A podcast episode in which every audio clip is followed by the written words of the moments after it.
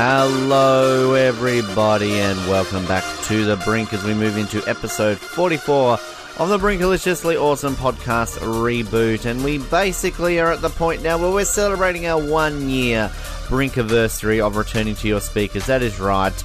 About a year ago, September 27th to be precise, we returned to your speakers after a little bit of a layoff on this podcast form. And we are releasing this, of course, on September the 25th. But it is essentially a one year Brinkiversary, 44th episode. We've nearly done one a week for the last year. And what a pleasure it has been to be able to celebrate this occasion with you today, even though we're literally just getting started and we are not going anywhere just at this time being. We've got a big episode for you today, lots to get through. It's AFL Grand Final week. And as is traditional on this show, we have a bit of a celebration in terms of that. Uh, obviously, you'll hear from uh, that throughout this episode, including our good friend and co-host, uh, former co-host, I should say, and of course co-founder of the show, Joshua Shoobridge. A couple of appearances we recorded uh, during uh, the week in regards to his feelings. Uh, given he's a massive Richmond supporter, we will uh, find out a little bit across the way here on this episode. But as we start off every single episode, we just have a bit of a look-see back at the week in terms of uh, how we're travelling with the listeners and where you're listening from. As always, Australia. Uh, Penguin listeners seem to have dropped off during the week, so obviously my uh, constant barrage of uh, requests for them to take a photo of them with the giant penguin has really kind of died off. But uh, Austria still listening. Hello to our Austrian listeners. US, hello. Uh, North Grafton is the choice of listenership base this week in the US of A, and according to my research, that is in Massachusetts. Uh, and of course, um, that is a great state. I was there earlier this year, so I hope that uh, you're enjoying listening. And the UK, London. Hello to all our London listeners. Uh, just thought I would send you a special shout out. And I hope you're having a good day. So uh, there you go. As always, uh, listen to us around the world, and we will give you a shout out because that's what we like to do here on the Brink. It is that time of the show where we decide to find out what is happening in a country that some Australians probably don't give two shits about, and let's be honest, I don't really either. I'm just trying to fill in time here on the Brink so we've got no one else to talk to. Uh, it's Nick Chester from New Zealand. Nick, welcome back to the show. Um, it's a pleasure to be back. Now, uh, the time of recording this, I'm just want to date this. We are recording this on a Wednesday evening before the New Zealand general election 2017. We're obviously going to release this episode on a Monday. So by the time you're hearing this, listener, you of course would know the result of the New Zealand election. But at the time of this, we don't know the result of the New Zealand election.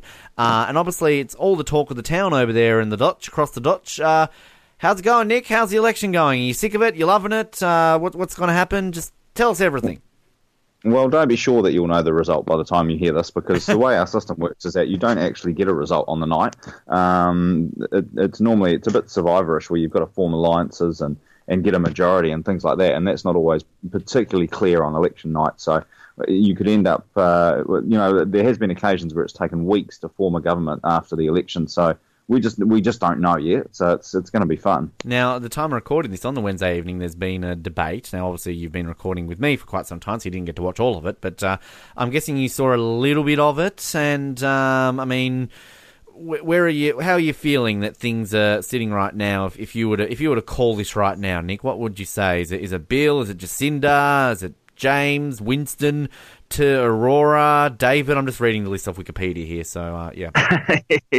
I'm actually very well, smart think, on New Zealand politics. well, I think um, the um, the result of the debate itself, the, the media, um, as they always bravely do, called it as a draw.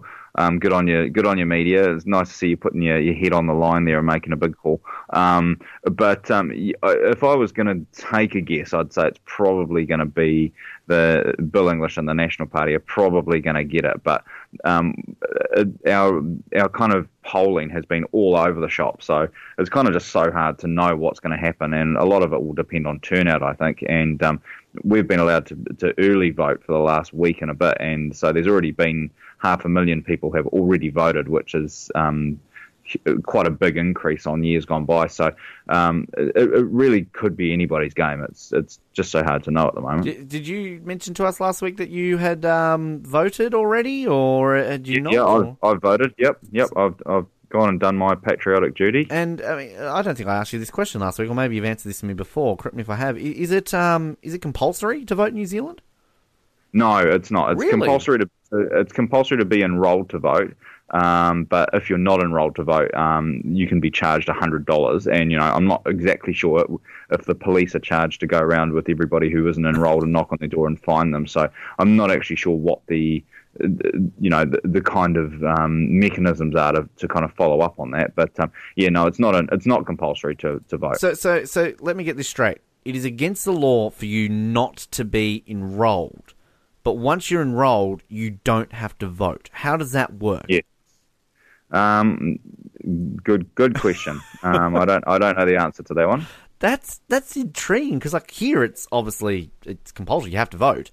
Um, but that's like that fascinates me how you have to be enrolled. So like, yeah, knock on the door. It's like, excuse me, Mus, uh, are you enrolled to vote? Oh no, come with me down to the station.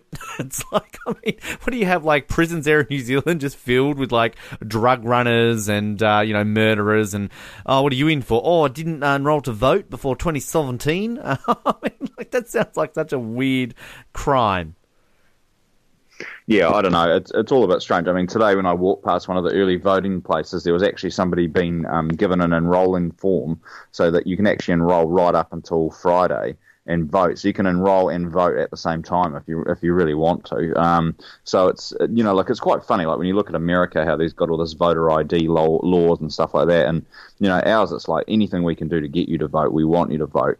Um, so yeah, I mean I don't have to. I, when I voted, I didn't have to take any ID. Um, I just rocked up and told them my name, um, and they just gave me a form and let me vote. Yeah, they do that here. They you you kind of walk in and you say like, oh yep, Ben Waterworth, and they find you on your roll and they put a put a line on your next to your name and give you the piece of paper. So I mean. I could technically go to every single booth in my uh, electorate because um, they always ask you the question, "Have you voted anywhere else today?" And I'm just like, "No," but then like say that to every single person. Um, but yeah, like here, I think you, I think it's about a hundred and fifty dollar fine if you don't vote uh, unless you got a valid reason. Uh, I think my mum one year uh, couldn't vote because she was giving birth to my sister. I mean, that's a pretty valid reason. Um, mm. But uh, yeah, I mean, I think there was um, one of our more famous senators now, Derryn Hinch, who was a bit of a media personality here. I think he was very famously known for not having voted in like 20 years, and for some reason he was still around. Uh, they didn't like send a hitman after him or something like that. I don't know, but um, yeah, I mean, well, that's one thing I found when I went to America, and you, you tell them in America, like, oh, you have to vote in Australia. It's like, oh my God, really? How do they do that? And it's like, well, they just threaten you with a fine. Um, I mean, obviously, there's people out there that don't give a shit because, you know, not everyone votes still, do they? No, well, exactly, yeah. Um, but I mean, the, the the news has kind of been dominated in the, the election by um, one specific issue that's happened the, over the weekend. So I don't know if you heard about this, but um, basically we have a, an oil refinery up um, in Northland, and all the oil is, is um, you know, we, we have a refinery and all the petrol and fuel is sent down one big pipeline to Auckland, which basically provides Auckland with all its fuel, including our jet fuel for our planes. And um, some some crazy farmer was out in his digger messing around in some paddock and abs- accidentally broke the pipe, and so Auckland can't get any petrol at the moment. Um, and so that that's been a big election issue over the last few days. So New Zealand's kind of been cut off, and we've had to. You know, heaps of people's flights have been cancelled or delayed or whatever because there's one pipe that produces all the oil that goes to Auckland. Shit. Uh... So what are you going to do, Nick? Uh, what, what, happens if you run out of, of petrol? I mean, how, how do well, you get to the sheep? Well, I mean, we do. We, well, we do we do get um, petrol to other places. So there's other ports where it gets imported in, um, and so you know there's lots of um, fuel tankers on the roads, making sure that everyone can get petrol at the moment. And they think it'll be kind of repaired within the next week or so. But it's not a great look that you know we can kind of have like basically all non-essential travel um, imports, anything that doesn't absolutely have to come here by plane, has been kind of delayed. So people have got stuff sitting in airports and all around the world, um, you know, stuff that they need for their jobs or whatever, is just kind of sitting um, in other airports waiting for our fuel issue to get sorted before it, it kind of gets sent over here. And is, is, this kind of the issue now where they're saying they're looking at Bill English to see how he's, start, you know, handling this? I mean, can, can we put out conspiracy theories here, Nick, that maybe he employed this guy in the digger to, or whatever he did to destroy the pipeline so he can come across as a strong leader to fix this issue? yeah, well, I think we're quite the opposite. That he's now been um, people have been asking him why they didn't um, make sure there was a backup system in place before now. so it's Jacinda and, um, who's done this. It's Jacinda who's actually. Uh, yeah, yeah, yeah, yeah. that basically it sounds like this farmer just wandered onto this paddock and started messing around with his digger, and there was not really great signs. It's like it's the most New Zealand story of all time. I was about really. to say, it's just legitimately, the entire resources of the entire country comes down to with a farmer being a bit of a dick. Uh, we I mean, we had a thing, I guess, in Tasmania, which is kind of similar. We have this uh, cable that I guess connects us to the mainland in terms of, you know, it's called Basslink, and it was initially built because it was meant to help us export our power to the mainland that we could sell off to them to make money for the state. And somehow it turned the opposite and ended up us relying on the power of the mainland. So, like, they um, had an issue about a year or two ago where it got cut. Um, you know, somehow they were doing some deep trench digging or something, and some idiot just went too far and uh, and didn't really affect the power too much because we were in a bit of a drought, so we were kind of having the dam level. So it's kind of like fuck, if that goes below this level, we can't rely on the mainland. We're going to be out of power, and it never happened. But I think the funniest thing that happened with that is obviously there was some connection through this cable that helped us get certain speed internet from the mainland. And if you weren't with anyone but the main provider of Telstra in Australia, like if you were in some of these smaller countries, your internet was basically like a quarter of the speed of that it should be. So like everybody was complaining like, oh, I can't load Netflix, I can't go on YouTube because our internet's so slow. And this is the point where I'm sitting back going, ah, this is why I don't use Netflix. This is why I have DVDs because this is what happens. yeah. Yeah, it's um, it's pretty crazy that um, that you know one little cable or one little pipe can completely screw everything up if it if it breaks. Yeah, so worst case scenario, um, you might turn into like America did, I guess, during the Iraq War. You might just invade the Middle East to get some oil or something like that. Uh, I mean, I don't know. You might invade Australia. Uh, I'm sure we've got some. We're probably the closest country you could invade for that. I mean, I don't know how Samoa's looking for their uh, oil or anything along those lines. Uh, you know, plans in place here for New Zealand to get a little bit physical with somebody to steal some oil. Yeah, no, our, our our armed forces couldn't deal with any of that, so let's not even try. They just haka their way into it. Um, Yeah. Anything else happened in New Zealand that we should know about in the meantime, Nick, or is uh, it's just all election, election, election? Um, I, I guess the All Blacks had a, um, a record-breaking victory over South Africa on the weekend, fifty-seven 0 So that was a bit of a hiding. Everybody's quite quite pleased with themselves about that over yep. here. Yeah, pretty standard. Yeah, as you say. Yep. Yeah, just another day in the office for the All Blacks. So um, And I, I- and I see the I see the Wallabies coach burnt his nose by biting into a dumpling that was too hot. So you know this is what we're dealing with with different countries. I didn't even know that. There you go. You're more in touch with that than me. Uh, I think we beat Argentina on the weekend, didn't we? So we actually won Yeah. a game. Uh, we drew with uh, South Africa, so you can beat them fifty-seven nothing. That kind of uh, speaks volumes for it. Uh, Yeah. And also, our cricketers lost to Bangladesh about a week or so ago, so we're becoming you and cricket now. So um, go Australia. Uh, Yep. Nick, always fun, and obviously um, we will hopefully by this time next week know a result in the election. Um, that, of course, when we're recording it. Uh, but yes, hopefully you will get some oil soon. Uh, otherwise, I might have to send you a couple of bags or something. yeah. now, let's press a button and do this. This um, flashback, yes. Now, obviously, we've been celebrating the year that was 2009 recently, but we thought take a week away from that and uh, go back to where we started from, at least uh, on this podcast, this very podcast a year ago, as I said. Now, we've technically already played this uh, before in terms of our best of episode of uh, Best of 2016, but we thought we'd celebrate the occasion once again by going back about 12 months ago, nearly 12 months ago to the day, to hear how we restarted ourselves on the podcast with this Brink version that we're now listening to, or you're listening to at least right now. So let's go back and hear how it all began on that fateful day on the 27th of September 2016.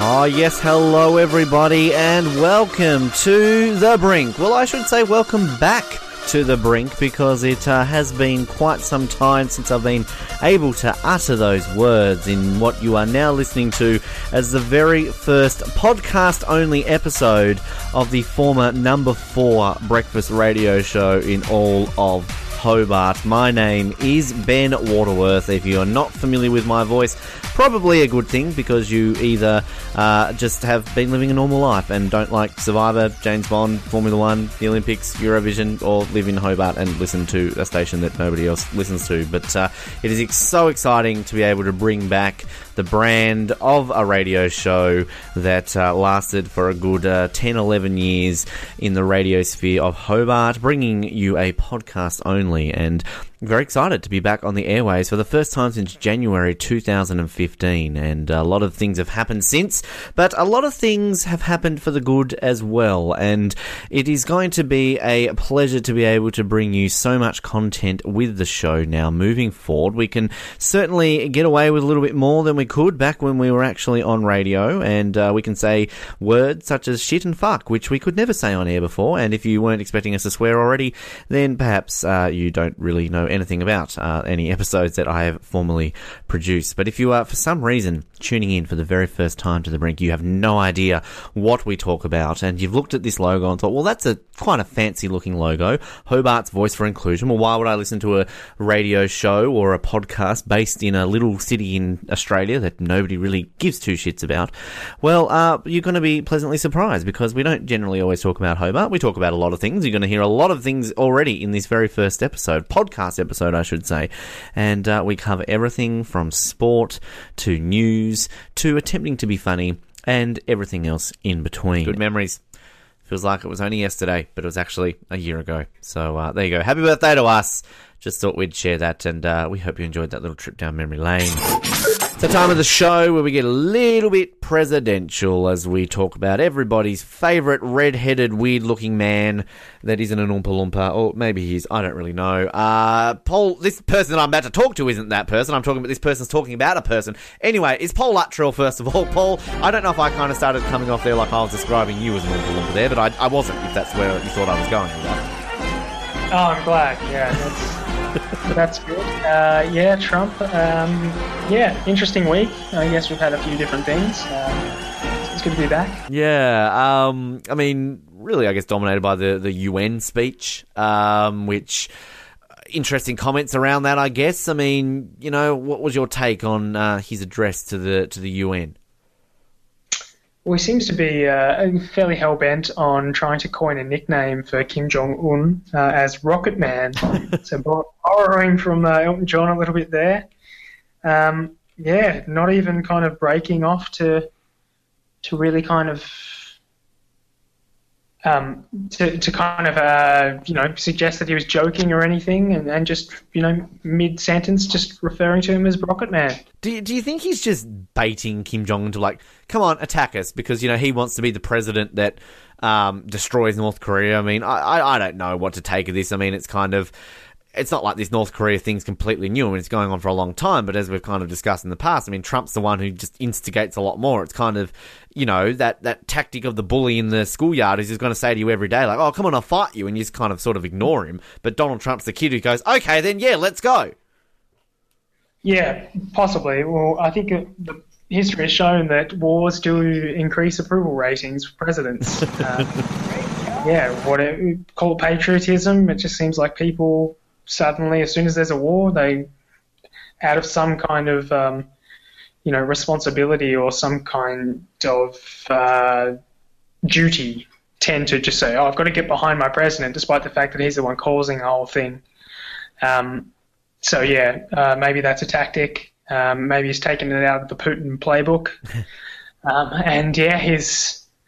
It, it just does seem like that. It seems like he's just doesn't really care about the consequences. is really just trying to, uh, you know, take the piss out of uh, Kim Jong Un. Which is interesting, like how you say about approval ratings. I mean, you kind of look what's happening here in Australia. Whenever Turnbull comes out and says, like, yes, we'll support the US should we go to war, uh, it's the opposite here. Like, everybody in Australia is like, fuck off, we don't want to do that. Like, don't support Trump, we hate you, Turnbull. Yeah, because I think we're removed maybe just enough to just see how ridiculous this is. Obviously, there are, we have our own loonies that, you know, wave flags and whatever, and um, you know, getting on the, the Bible Belt a little bit. That that kind of I don't know. I think they want want a Trump, an Australian Trump, somewhat. but I think for the most part, there's enough of us that can see that this is a ridiculous thing, and you know, it's a bit of a, a, a circus going on. So yeah, we can whenever Turnbull comes out and supports these ridiculous ideas that Trump has, we uh, we we shut that down a little bit. Whereas I think in America, you know, it's it's so divided that um, and so confusing. It seems that people don't really know what to think.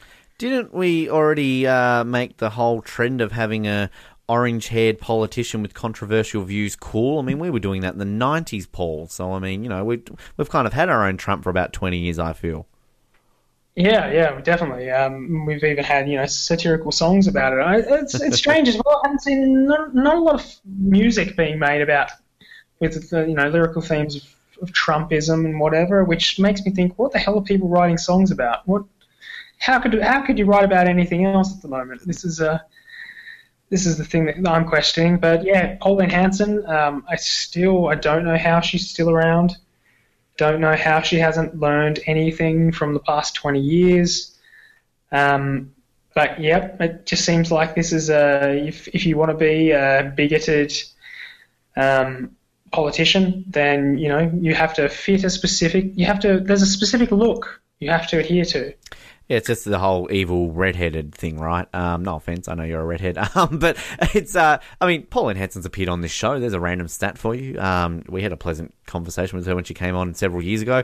Um, but yeah, it's interesting you mentioned the song sort of side of things. That's actually a very good point. And the, the, I mean, I'm sure if I actually look this up on YouTube, it probably would exist. But I'm talking about a real mainstream release in terms of a parody. I'm surprised no one's ever really gone ahead and gotten the iconic Presidents of the USA song uh, Lump and turned this into a, an absolute parody on, on Trump. I mean, again, I know it's probably done. I'm sure there are plenty of them on there on YouTube. But, I mean, you know, obviously Weird Al Yankovic turned that into a great parody song about Forrest Gump. Gump. But, I mean, where's the one about Trump, Paul? You and I could, we- we wrote some parody songs about Survivor contestants. Sure, you and I could come up with one here.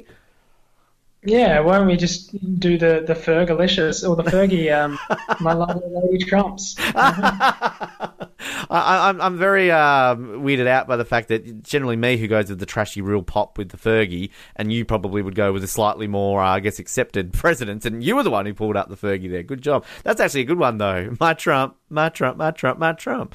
Um, yeah. Anyway, bit of fun though with Donald Trump this week in terms of um, a story which you pointed out to me here, which I've just looked up. That he got an 11 year old boy and made him mow the lawns of the White House. Uh, what the hell happened here? Well, I think that the, the kid actually wrote into the the media office and and requested that he would be allowed to come and mow the lawns. And Donald Trump, obviously, uh, to try and get a, a positive story, obviously said yes.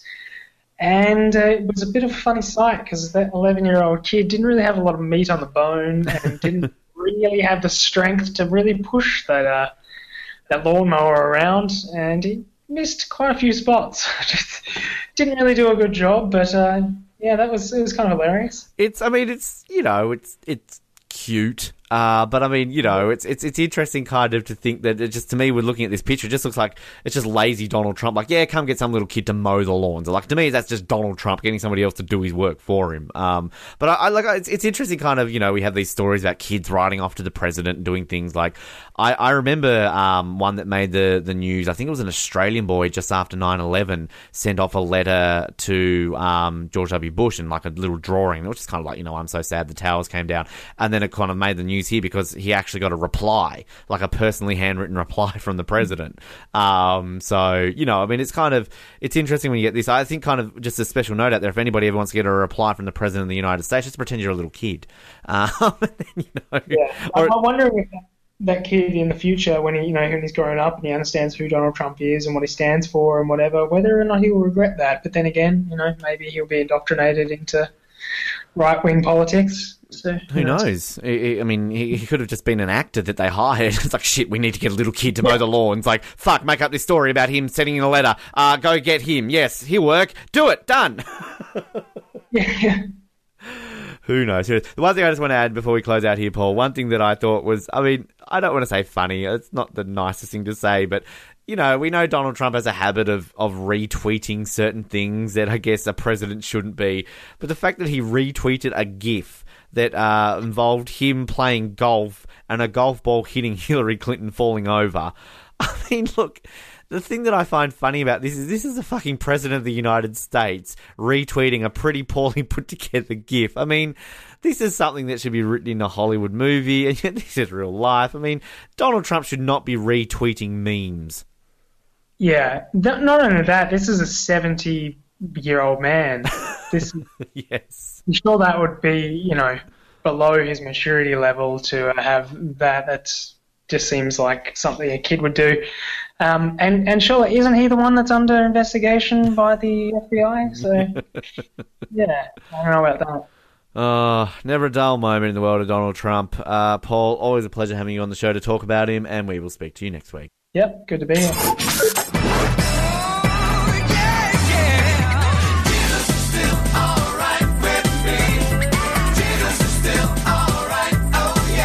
We obviously haven't had this guy on in a few weeks, but that doesn't mean we are not going to get him on again. And particularly when we've got a certain topic to talk about when it comes to his beloved Richmond Tigers Football Club. I do, of course, speak of the co founder of this show, Mr. Joshua Shoobridge. Josh, welcome back to the brink. Thank you, Ben. Thank you, thank you. It's great to be here on this uh, joyous occasion when we're talking about something that hasn't happened for a bloody long time. Well, to we've got to straight away start out by saying we're recording this on a Thursday evening, so we're releasing this on a Monday. So basically, everybody listening to this right now will know if your beloved Richmond Tigers have made the grand final or not. So right now, you and I are speculating. But if they've if they've not made it and they've choked at the last hurdle, um, you know, just please put this into context, people, that we're doing this before the game. But uh, I have to start out by asking you, Josh, as of right now, Thursday, two days before this huge preliminary final, the first preliminary final you have played in in 16 years, uh, how how are you feeling right now as a Richmond supporter? I'm actually kind of excited. it's like, yeah, it's, it is like, yeah, we want them to win. We want them to get to the premiership. But at the same time, this is, it's like playing a video game. I actually remember one night we were playing. I was at your house and we were playing Spider-Man 2. and we were trying to play this one level, and we were. I think it was the one where Doc Ock was Yeah. getting annihilated by the thing, and we just kept on trying and trying and trying to hit this level, but we couldn't do it. Yeah. And that's and I think we've, we've been doing this for years and years and years, and we, we, we've got into the to the semis, now we're into the preliminary. I'm like, yeah, we can do it. Come on. It's um I remember that game. That's, that's good memories that. Um it's it's interesting because I mean, we saw it last year with the Bulldogs. Uh, obviously, you know, big drought broken, and all these sort of fans have been suffering for a long time. And the thing, though, that I thought with Bulldog supporters at least was that, I mean, Bulldogs were kind of the forgotten team that hadn't won in a while. Like everybody always would talk about Richmond and, and St Kilda and Melbourne as these teams have these big droughts. Whereas the Bulldogs, to me, were the ones I always felt sorry for, and I kind of wanted them to win the most. So I'm so glad that they were able to, to break that drought. Next one to me, then, like I mean, Richmond and Melbourne. I mean, sorry, St Kilda and Melbourne. Like, yeah, okay, sure. I know they're longer than Richmond, but I know a lot of Richmond supporters. I think everybody knows Richmond supporters. And I think that the funniest thing is about Richmond is that St Kilda have had their opportunities. They've made plenty of grand finals and lost them. Melbourne, I remember in the year 2000, made the grand final and lost their opportunity. They were quite good in the early 2000s and they've faded away. Richmond just have not been any good. They've just always finished ninth and it's kind of like every year Richmond supporters are like, yeah, this is our year. Oh no, we're ninth. Oh, this is our year. Oh no, we're ninth. Oh, this is our year. Oh, we're ninth. And like, you are amongst the most passionate uh, supporters out there. I mean, we know Chris Hamley very well, good friend of this show, and just how passionate he gets, and just so many other Richmond supporters I know. So, to me, this, I mean, you've, I think, got the most members out of any AFL club out there. You've pretty much got the most supporters. You're the most vocal supporters. I mean, to me, this would be the biggest grand final victory if you can make it to the big dance and if you can win the game that has at least happened since I've been alive. Well, that's exactly right, Ben. And then what you were saying there about how, like, the membership supporters and that sort of thing, in 2016-2017 year, uh, Richmond have had as in official club members like and supporters is 72,669, which puts them third for for most. That's like the membership. population of Launceston, pretty much. well, a Yeah. bit below Launceston, but it's around about there. And, and and that's just coming close to like the seventy five thousand by Hawthorn and seventy five thousand by Collingwood. Below Richmond is Essendon at sixty seven thousand, so there's a massive gap there. So it, it's it's going to be really big to see a, a largely supported club, and this is a club who's been supported this high forever. Yeah. even though they've not been in a final. And the thing that, that I find interesting, again, people need to know that we are recording this before the preliminary final, so obviously we are, would know the crowd figure, figure by the time you're listening to this. But one of the uh, interesting reports I read, given that you guys are playing GWS, and this is a whole other kettle of fish, but apparently only about 2,000 tickets from GWS members, which is, I think, about 2,000 times more fans than they actually have, uh, have only bought tickets for this game. So, therefore, if they're expecting a crowd of about 95,000 people, you're going to have 93,000 supporters of Richmond versus 2,000. Like, I I read a quote saying this could potentially be the most lopsided, one sided crowd in the history of the AFL. Well, that's it. And they were saying this in the ABC earlier today that Richmond play really, really well when they've got a majority crowd support. which is most of the time. Let's be honest, and th- that's why, like the other week when you guys beat Geelong, like I, I thought you guys would win for sure because I mean, look, I don't agree with the fact they played at the MCG. I. I firmly think that that should have been down in Geelong because Geelong got home ground advantage, and obviously the AFL went with the route where they were going to get more money and more tickets. And okay, the argument is you got like over ninety thousand people at the MCG, whereas you've only got thirty at Skilled Stadium or Spotland, whatever the hell it's called down at Geelong now. Uh, but I mean, I still stand by the fact Geelong should have gone it. But that aside, you, I mean, that was a very one-sided Richmond crowd that obviously helped you guys get over the line. And look, I've been to plenty of, probably outside of Carlton games, the most AFL games I've been to with a team would be Richmond games. And I mean, you know, I was I saw a Richmond Carlton game one this year. I've seen that game multiple times, and I remember going to a Richmond Adelaide game at the MCG, which you know there's only like forty thousand people there. You know, thirty five thousand of those were probably Richmond fans, and I sat in the cheer squad with the Richmond cheer squad, and you guys are some very interesting supporters. And I generally base my like or dislike of an AFL club on their supporters. That's why I hate Hawthorn the most because I think they have the worst supporters in the AFL. Hello to all our Hawthorn Well, listeners. Tasmanians. Get fucked, you suck. Uh, but like the thing with Richmond supporters is like, yeah, you guys are passionate and you got some ferals. All AFL clubs have feral supporters. You know, even Carlton has a few. I'm one of them apparently. But like, um, like you, just the passion that is involved with Richmond supporters. It's just, ah, I just I love you guys. You guys are amazing. We're, like a kid who's going to get a certificate for just participating. That's what it is. It's like, yeah, well, we know we're not going to win, or we'll give it a go. And what I love about the fact that you guys are playing GWS is exactly the same situation as last year. Was that GWS played the Bulldogs in the preliminary final. So no matter who won that game, you were either going to have a club that hadn't been in the grand final for a long time, or a club GWS who have never been in the grand final. So even if you guys lose, and again, people will know if you have lost or won already by listening to this, I will still have a slight bit of satisfaction knowing that we've got a brand new club in the grand final. Even though, even though GWS are just the like who gives a shit team, uh, because that should be the Tasmanian team. I have more of an argument for the Gold Coast. That's another story. I like the Gold Coast, but um, you know, and the thing I, I'm I'm also very excited for this all four final teams that are left is the fact that the, the most recent premiership winning team is Geelong, and that was still 2011. So that's still six years ago. So um, I kind of find it interesting that we've got. Uh, obviously, one team that's never won it, never been to the grand final. One team that's within the last six years, so it's still kind of slightly recent, but it's still long enough maybe that some people don't remember it too well. And then you've obviously got Adelaide, which is uh, 19 years since they've been in the grand final, 19 years since they've won it. And then, of course, yourself, uh, it's what, 20, uh, 35 years since you've been in the grand final, and uh, 37 years since you've won it. So, um, I mean, if Richmond make the grand final, Josh, here's a little stat for you and I. You and I obviously both born in 1987. That will be the last remaining team. Uh, in our lifetime to make the grand final, uh, uh, th- th- they've never been in the grand final since you and I have been alive, and I'm not including GWS or Gold Coast because I mean they're very new teams. So you've got to figure that out. In our entire lives, the only AFL club that we have never been witness to a team making the grand final is Richmond. I know, and it's been really hard for me to say growing up, oh, Richmond's the best team. Like, why? Because they are. Well, it's, it's it's interesting because like as a Carlton supporter, this is another random stat. If it's a Richmond Adelaide grand final, which I kind of hope it is, um, that means then that Carlton will share the record with North Melbourne for longest drought between a grand final appearances. Uh, and we will then have the third longest drought between premierships. So, I mean, I can at least say I've seen Carlton win a premiership. I remember as an eight year old watching them win a grand final, so at least that's something.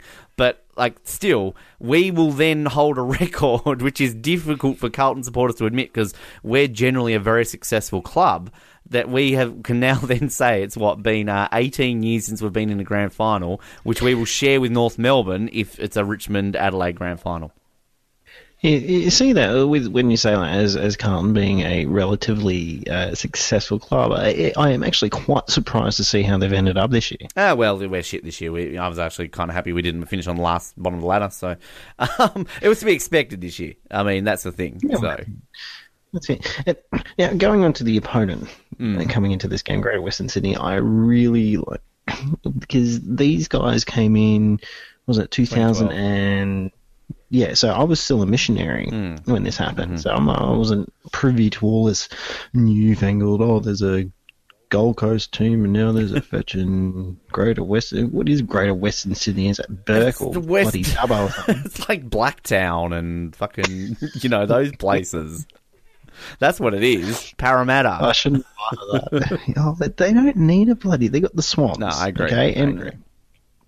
Tasmania, do- and you go out to that area. They don't play AFL there. They play rugby league. Well, they had the crowd uh, last weekend. Uh, their semi final win against uh, West Coast was the lowest finals crowd uh, in AFL VFL history since World War One. They only had like I think eleven or maybe fourteen thousand people, and that's at a freaking final. That's that's embarrassing. yeah, and uh, if you if they had a Tasmanian team. I can guarantee you it'd be a massive majority of Tasmanians who would ditch the clubs that they currently support and they would start supporting the Tasmanian team. Yeah, look, I was having a conversation with some the other day about this, and it would be a difficult one because, I mean, any sport really outside of AFL, if we get a national team, I like. I mean, I, I go for Melbourne Victory in the A League, but we're this close to getting a team. So as soon as Tasmania gets a team in the A League, bang, I'm I'm straight in the Tasmanian bandwagon. I'm not. I mean, I love Melbourne Victory, but I'm not, you know, as invested as I am with Carlton. The thing that I would find interesting when that happens, I'm not going to say if, I'm going to say when, because we will be the next team to get one, and it's going to happen in our lifetimes, Josh. I just, I'm going to say that now. Um, if it happens, when it happens, I just said I wouldn't say if, and I just said it. Gee, I'm an idiot. I want it to be a new hmm. franchise. I want it to be completely off the bottom, brand new team. And then that way, I think it would kind of be like what I do in a lot of my American sports, where I go for two teams. Because the thing is with Carlton is that this is this is part of my family. I've this is in my blood. I've been a cult towards the day I was born, and it's it's a family tradition of ours to go for the Blues. So it's kind of that would be that, that explains a lot now. yeah, so it would be a difficult thing to like- just say, no, no, I'm not going for them anymore. I'm going for, for Tassie. But I think it would be a, a sharing point. The thing that I would find difficult, though, is if, say, like North Melbourne relocated permanently to Tasmania and became the Tasmanian Kangaroos, because I would know that history that they used to be North Melbourne. So I don't know if I could fully adopt them as a co team as much as I could if they were brand new, if that They makes sense. Should not. They should not do that. Yeah, that I would agree. be the I agree. worst thing. That Yeah. I mean, it would be It great needs to to be have the team, but at the same time, it's like, I mean, I understand that, uh, you know, South Melbourne supporters would say the same when they became Sydney, or, you know, Fitzroy supporters when they merged with Brisbane Bears, you know, they could argue the same thing. But I think that was a little bit different because obviously at that time, you know, Sydney never had a team, Brisbane never had a team. You need to have at least representation there. I mean, the only way I could maybe see it is a point there I wouldn't really give a shit as much is if the Gold Coast folded and they moved to Tasmania. I mean, because they're a newer team, so they don't kind of have the history, and I, I kind of like Gold Coast. It's not that I don't like North Melbourne, but I mean, I don't know. Like, I mean, the best possible way for that to happen is if Carlton relocated and became the you know, Tassie Blues, but we know that's not going to happen. So, um, yeah. you know, I don't know. I, I just, it's just, an, I don't. I want it to happen. I want us to have a team, definitely. Um, but it's kind of the case of, you know, I just, I could never get rid of Carlton as a team. I mean, it is, it is, is in my blood. It's that simple. Yeah, well, that, that's fair enough, and it's the same for me for Richmond. My Yeah. mum went for Richmond, and like she, she used to tell me stories about going and watching playing the VFL in the snow, like when she was a kid. Yeah. and and I thought that was, that was yeah, that's cool. And then yeah, and I was thrown into the deep end, like because when we moved to Tasmania, I was like, oh, what the hell is this plenty sport? Because I was to, okay, I can throw the ball in rugby. What's this? No, I've got to give it a like a, like a fisting to get it off my hand, and it's just. And, and I, I slowly started loving the game. Yeah. Uh, it was, it was it's always a good game to watch. Like, never get me wrong, I actually quite like watching AFL, and um, growing up trying to learn the rules, I was like, "Hmm, if I catch it, when do I get to actually take a mark? Is it when it comes? So it has to come off their foot, but it can't bounce, and, I, and all this stuff was confusing to me because all I was used to was grab the ball, run forward, throw it backwards, and get it at the back at the end of the of the yard, easy. But um, growing up, and then you got Matthew Richardson and fetching um, all these other great players who who, who uh, and when I was a kid was setting up this great thing for like for the club for for Richmond and. I think that's what made Richmond a really good club because they had these clear, iconic players who were really, really good, and they were, there was never, ever, ever, ever a, a scandal with Richmond. Yeah. I, I, I can't Except think for you had scandal crap coaches and you couldn't recruit. Yeah, That's about it. at least, but at least like we, we didn't have anything going on like with um like Ben Cousins and anything like that. Or- Carlton who basically, uh, you know, salary cap breaches in the early 2000s when we were paying players under the table. You know, I can't defend that. we were breaking. No, you can't. no, you can't. And, and that's the thing. Like Richmond's been, like Richmond's like the Mormon of flipping teams because they, they they do the right thing. They might say a racist thing every now and then, and Um, they hang around a temples quick and don't let anybody come into their buildings. Uh, no, no. allowed multiple wives. Uh, So, okay, all right. Here we go. I know If- it's not a if- thing. if- no, no, no. Here's what I'm going to say though. If if, if if they want gay marriage, I want polygamy back. I see it as similar. Well, I think if the gays are allowed a marriage, they'll probably be an advocate for that. I mean, you know, I'm not getting involved in that. That's an avenue, eh? Um, you know, I'm, so I'm guessing Richmond players wear special underwear as well. Uh, they probably do. Run, run over seen any. Grandpa's chicken shed. Um, yes, it was me. and that uh, that fits in beautifully with the uh, slogan of those ads: "Richmond, isn't it about time?"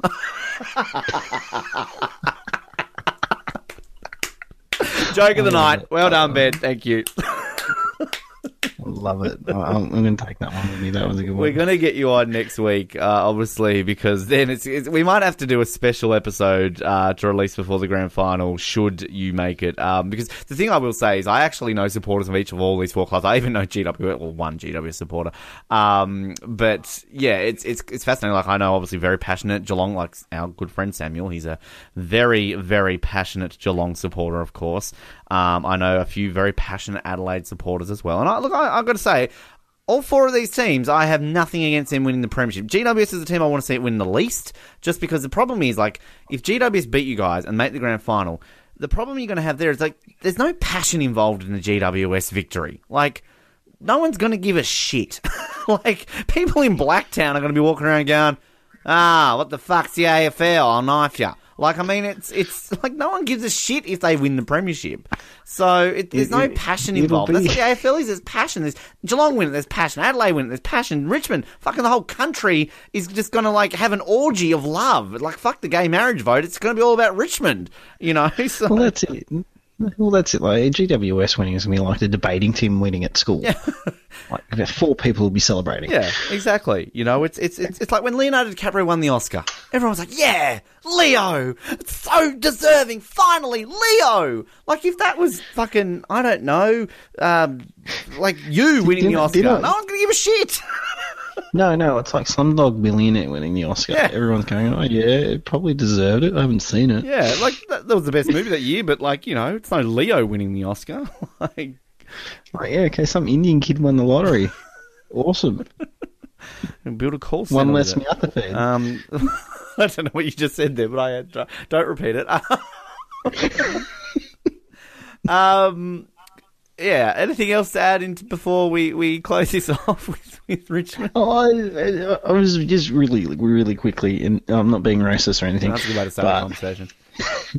No, I was. Just, I, I- thought I'd have a quick squeeze and see what the uh, the odds are for the the upcoming games on the weekend. Mm. So for the Adelaide v Geelong game, uh, Adelaide are the favourites. Yeah, that- that's dollar right, yep. Uh, Geelong at two dollars eighty five. Mm. Procreal Adelaide crowd, they'll have like 55,000 people there, uh, all, you know, very much one sided Adelaide supporters, so that, that doesn't surprise me at all. Mm, and so that well, that's tomorrow night. We'll see, and then um, the the game of the weekend. Richmond are actually pinged to win this one too. Oh, They're at a dollar sixty-two. Yeah, I mean, it's, And- the difficult thing with that though, Josh, is that GWS have been touted as premiership favourites since before the season. I think I remember seeing the list there of every expert's pick to win the premiership, and say there was twenty of them, like nineteen of them picked GWS to win it, um, and like Richmond weren't on anybody's radars. But um, yeah, look, I think it's going to be fascinating to see what will happen because the Giants don't also play that well at the MCG either. I think they've only won like one of their last however many games at the G, um, and this will by far be the biggest crowd GWS have ever played in front of as well. So Well, well, here's an interesting list here. This is what the the current um, stats for who who they reckon will win the flag. You know, Adelaide at two dollars uh, Richmond at three dollars fifteen, Greater Western Sydney at five dollars, and Geelong at six. that's that's valid.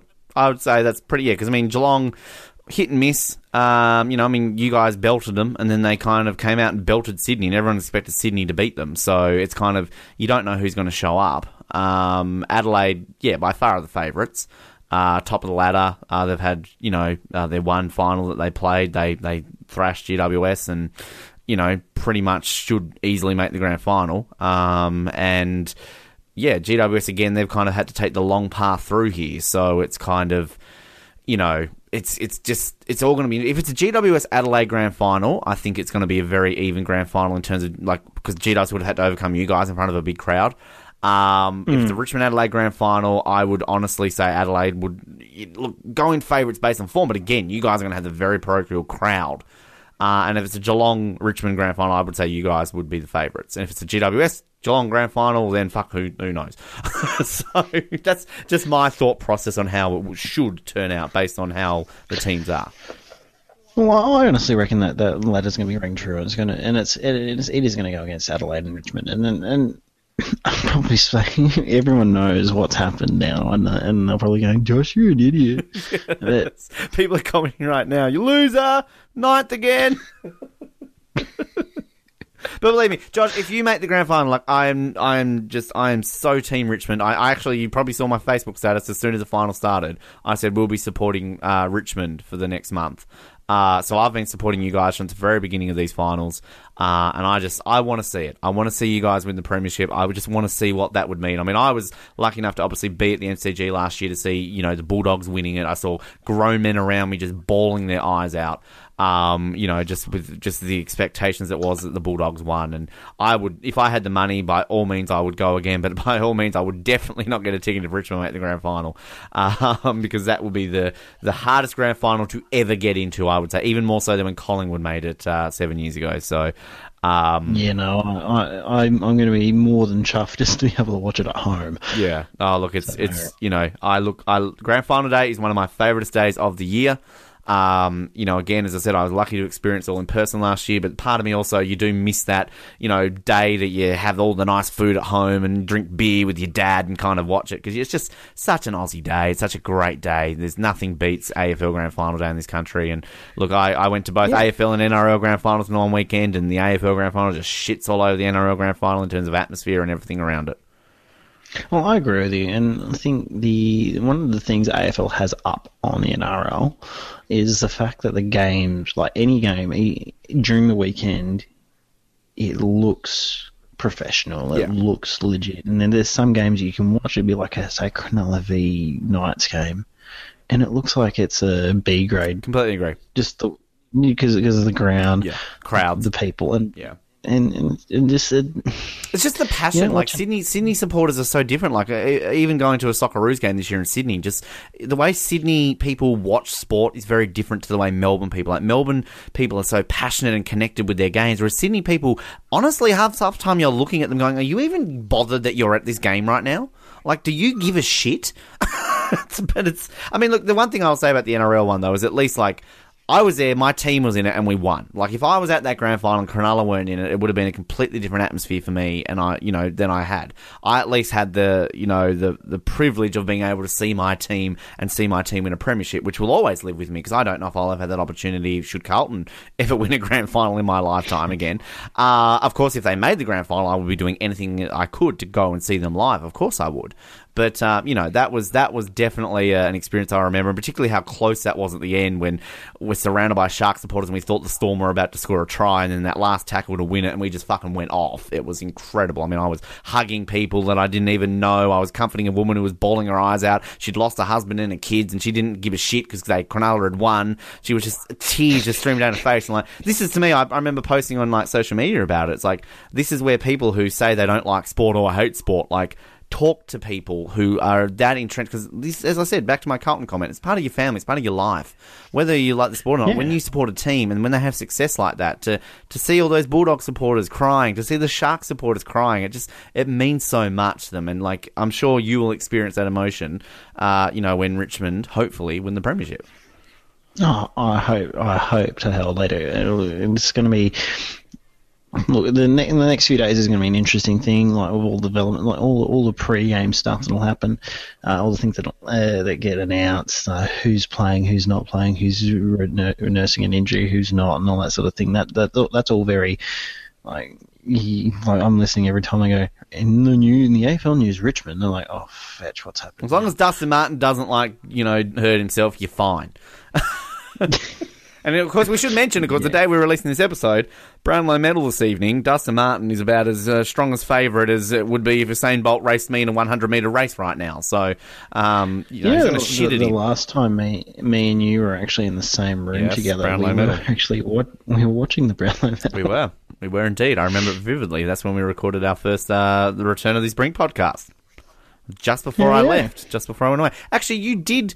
Did you not come over again a couple of days later? You did because you came. You were still in the state, and you came over on the Wednesday night. 'cause I remember Bree came around at the same time too. It was the night before I left.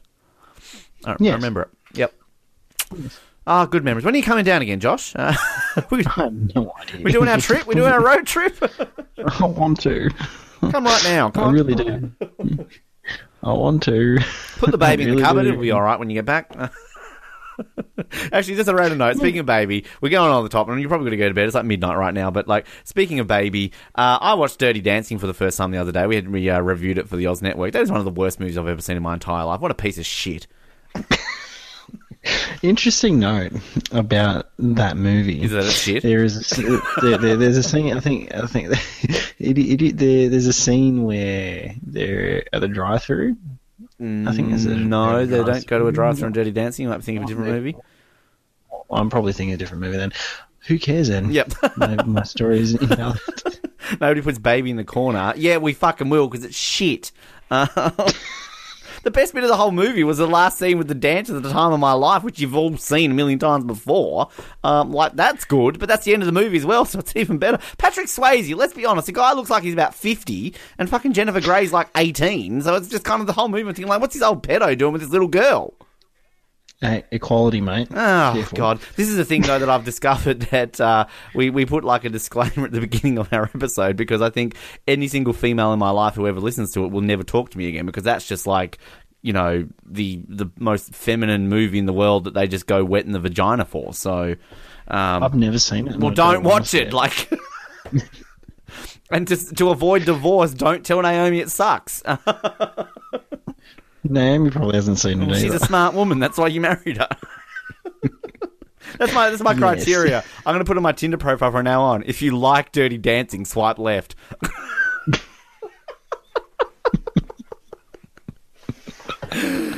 Oh, Josh, it's oh. fun. I am everything's crossed for you. Again, people listening to this will know the result, but we don't at this time right now.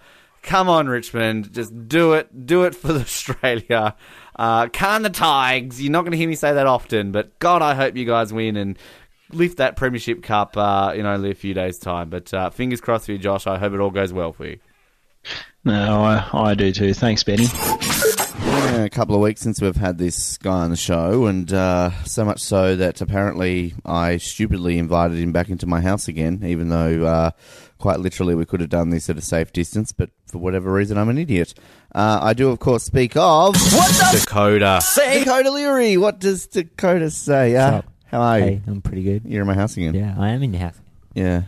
Looks similar to what it did last time. Nothing really changes. Um, a few more spider webs, but yeah, we didn't get rid of those. Um, roof's coming apart a bit. Yeah, it is a bit. Did you notice our deck? Was that done properly when you were here I last time? Was that being half I didn't built, notice or- that. Maybe. Yeah, my dad built a new deck. oh, It's okay. pretty nice, isn't That's it? good. I'll go look at it when Yeah. I, How's, I, how's the coffee? It's good. It's coffee. Yeah. For as, for as as far as instant coffee goes, I just ow, I just hit myself in the face with the microphone. As in terms of coffee, it's pretty alright. Yeah. You know, you're not a big instant interna- coffee. international roast No, not aficionado. really, yeah. Because It's not international roast actually. It's Oh, is it? Nescafe. Oh, Nescafe. We've gone, we've gone fancy. Oh, I know. I've actually noticed that with uh, you know what coffee we get. I grew up international roast. You know that was a coffee of choice, but we've splurged recently. We've gone the the Nescafe word Blend cafe Forty Three. in oh. I know, right? Blend forty three. We're George Clooneying up. Oh. You know. Yes. Anyway, um, uh, you we want to talk about uh, something that's close to our heart, uh, Formula One, um, but more specifically, F1 2017. Yes. The uh, the latest video game, which has been out for about a month now. Yeah. Um, I mean, how are you finding it, Oh, I'm loving it. You're loving yeah, it? It's so good. what What are you loving about it? It's not a massive improvement from 2016, but like they've improved the bits that needed, like that improving just for that aesthetic, Mm. more aesthetic feel. Um, so the handling modes generally the same, but obviously with the new cars, the new cars handle different. So They handle a lot better. um, yeah. Um, they yeah they basically go around the corners themselves. so, Mm. They feel very nice to drive. Um, um, the graphics are slightly improved. Well, it looks I it looks like. Um, and I like the lighting as well. The lighting's perfect. Like I was in my first race at Melbourne, and like a cloud went over, and like it was blocking the sun. And actually, like act like it was Oh, awesome. you're noticing the very specific. yeah. settings. Oh, it's great. Is this Xbox or, or This PS? is Xbox. PlayStation. Okay, right. Yep, yep. Hmm. So, uh, well, I mean, it's. I agree with pretty much everything you said. Um, I, I think they handle much more. Mm. Uh, it- the, something something that does annoy me the pit stops they still haven't got the whole like when you very specific drive out sound of a there. pit stop yeah Uh, look, I, I will be completely honest with you. I, in my career mode, which I've been doing for this gaming channel, Casual Gamer, I was available via YouTube. Um, I I just do five lap sprint races, so I don't need to pit. I'm Oh. cool that way. i do like full practice full qualifying full I 100% want to. I will be doing that next time when I'm not recording it, because given also I'm uh, limited to 15 minute recording sessions on the PlayStation 4's inbuilt, because I don't splurge and buy a recording card. I'm not that fancy. Um, so I haven't really experienced pit stops too much, but um, yeah, from from everything that you said, I agree. I think that the cars look fantastic as well. I mean, they do this year. I know they feel so much faster. yeah Uh, but the grip on them is just outstanding on certain like isn't it cornering, like going up Eau Rouge, like you can just push the shit out of it and you I just know. feel well it. obviously i haven't got to spa yet so Oh, how long? So you obviously because you've been doing longer races, Yeah. So your career mode, where are you up to in your? Career i'm only mode? up to canada at the moment Only up to Canada. Yeah. So what? When you say, uh, so what specifically do you do? You do full lap, full race i do full 100% race Wow. yeah And how how's your how are your performances gone? What's the Um, best you finished? They've are you been pretty driving good. for? I got. I finished third in Russia, and I'm driving for Toro Rosso, mm-hmm. and that's legend difficulty. Because I think what happened was all the other cars were like, "Oh, we're going to use our old power unit," so I swapped in for a new power unit, and Mhm. made it. So I, I like how it does that. How it actually, They've implemented Yeah. the, like the engine changes Yeah. and things like that. Yeah, I agree. and like the other cut teams do it as well, which is good. Yeah. Um, so that happened. I got third in a Toro Rosso. Um, I got taken out by Max Verstappen at some point. I can't remember. What, I can't remember what race it was. I think it was Spain. So you don't you're not a flashback user? Uh, no, I hate. You don't, okay. flashbacks. Right, yeah. right. Unless like it's a completely stupid Well, bullshit. thing that's happened. It's Yeah. bullshit. It's Yeah. like yeah. I, I mean, so I've on Casual Gamer. I was basically I, I'm actually about to start my ninth season, so my penultimate season. Jeez, that's And- a lot of. Jeez. Well, yeah, well, because Yeah. I'm only doing five lap races. Yeah. So, uh, but the thing with it is, is uh, similar to you. Like, I, I would generally use flashbacks when I'm doing it myself because it's kind of like you know you get frustrated. Yeah. You're like, okay, bullshit, whatever. But I'd been very strict on Casual Gamer. I was like, no, Yeah. this is this is for Yeah. the people going to watch this.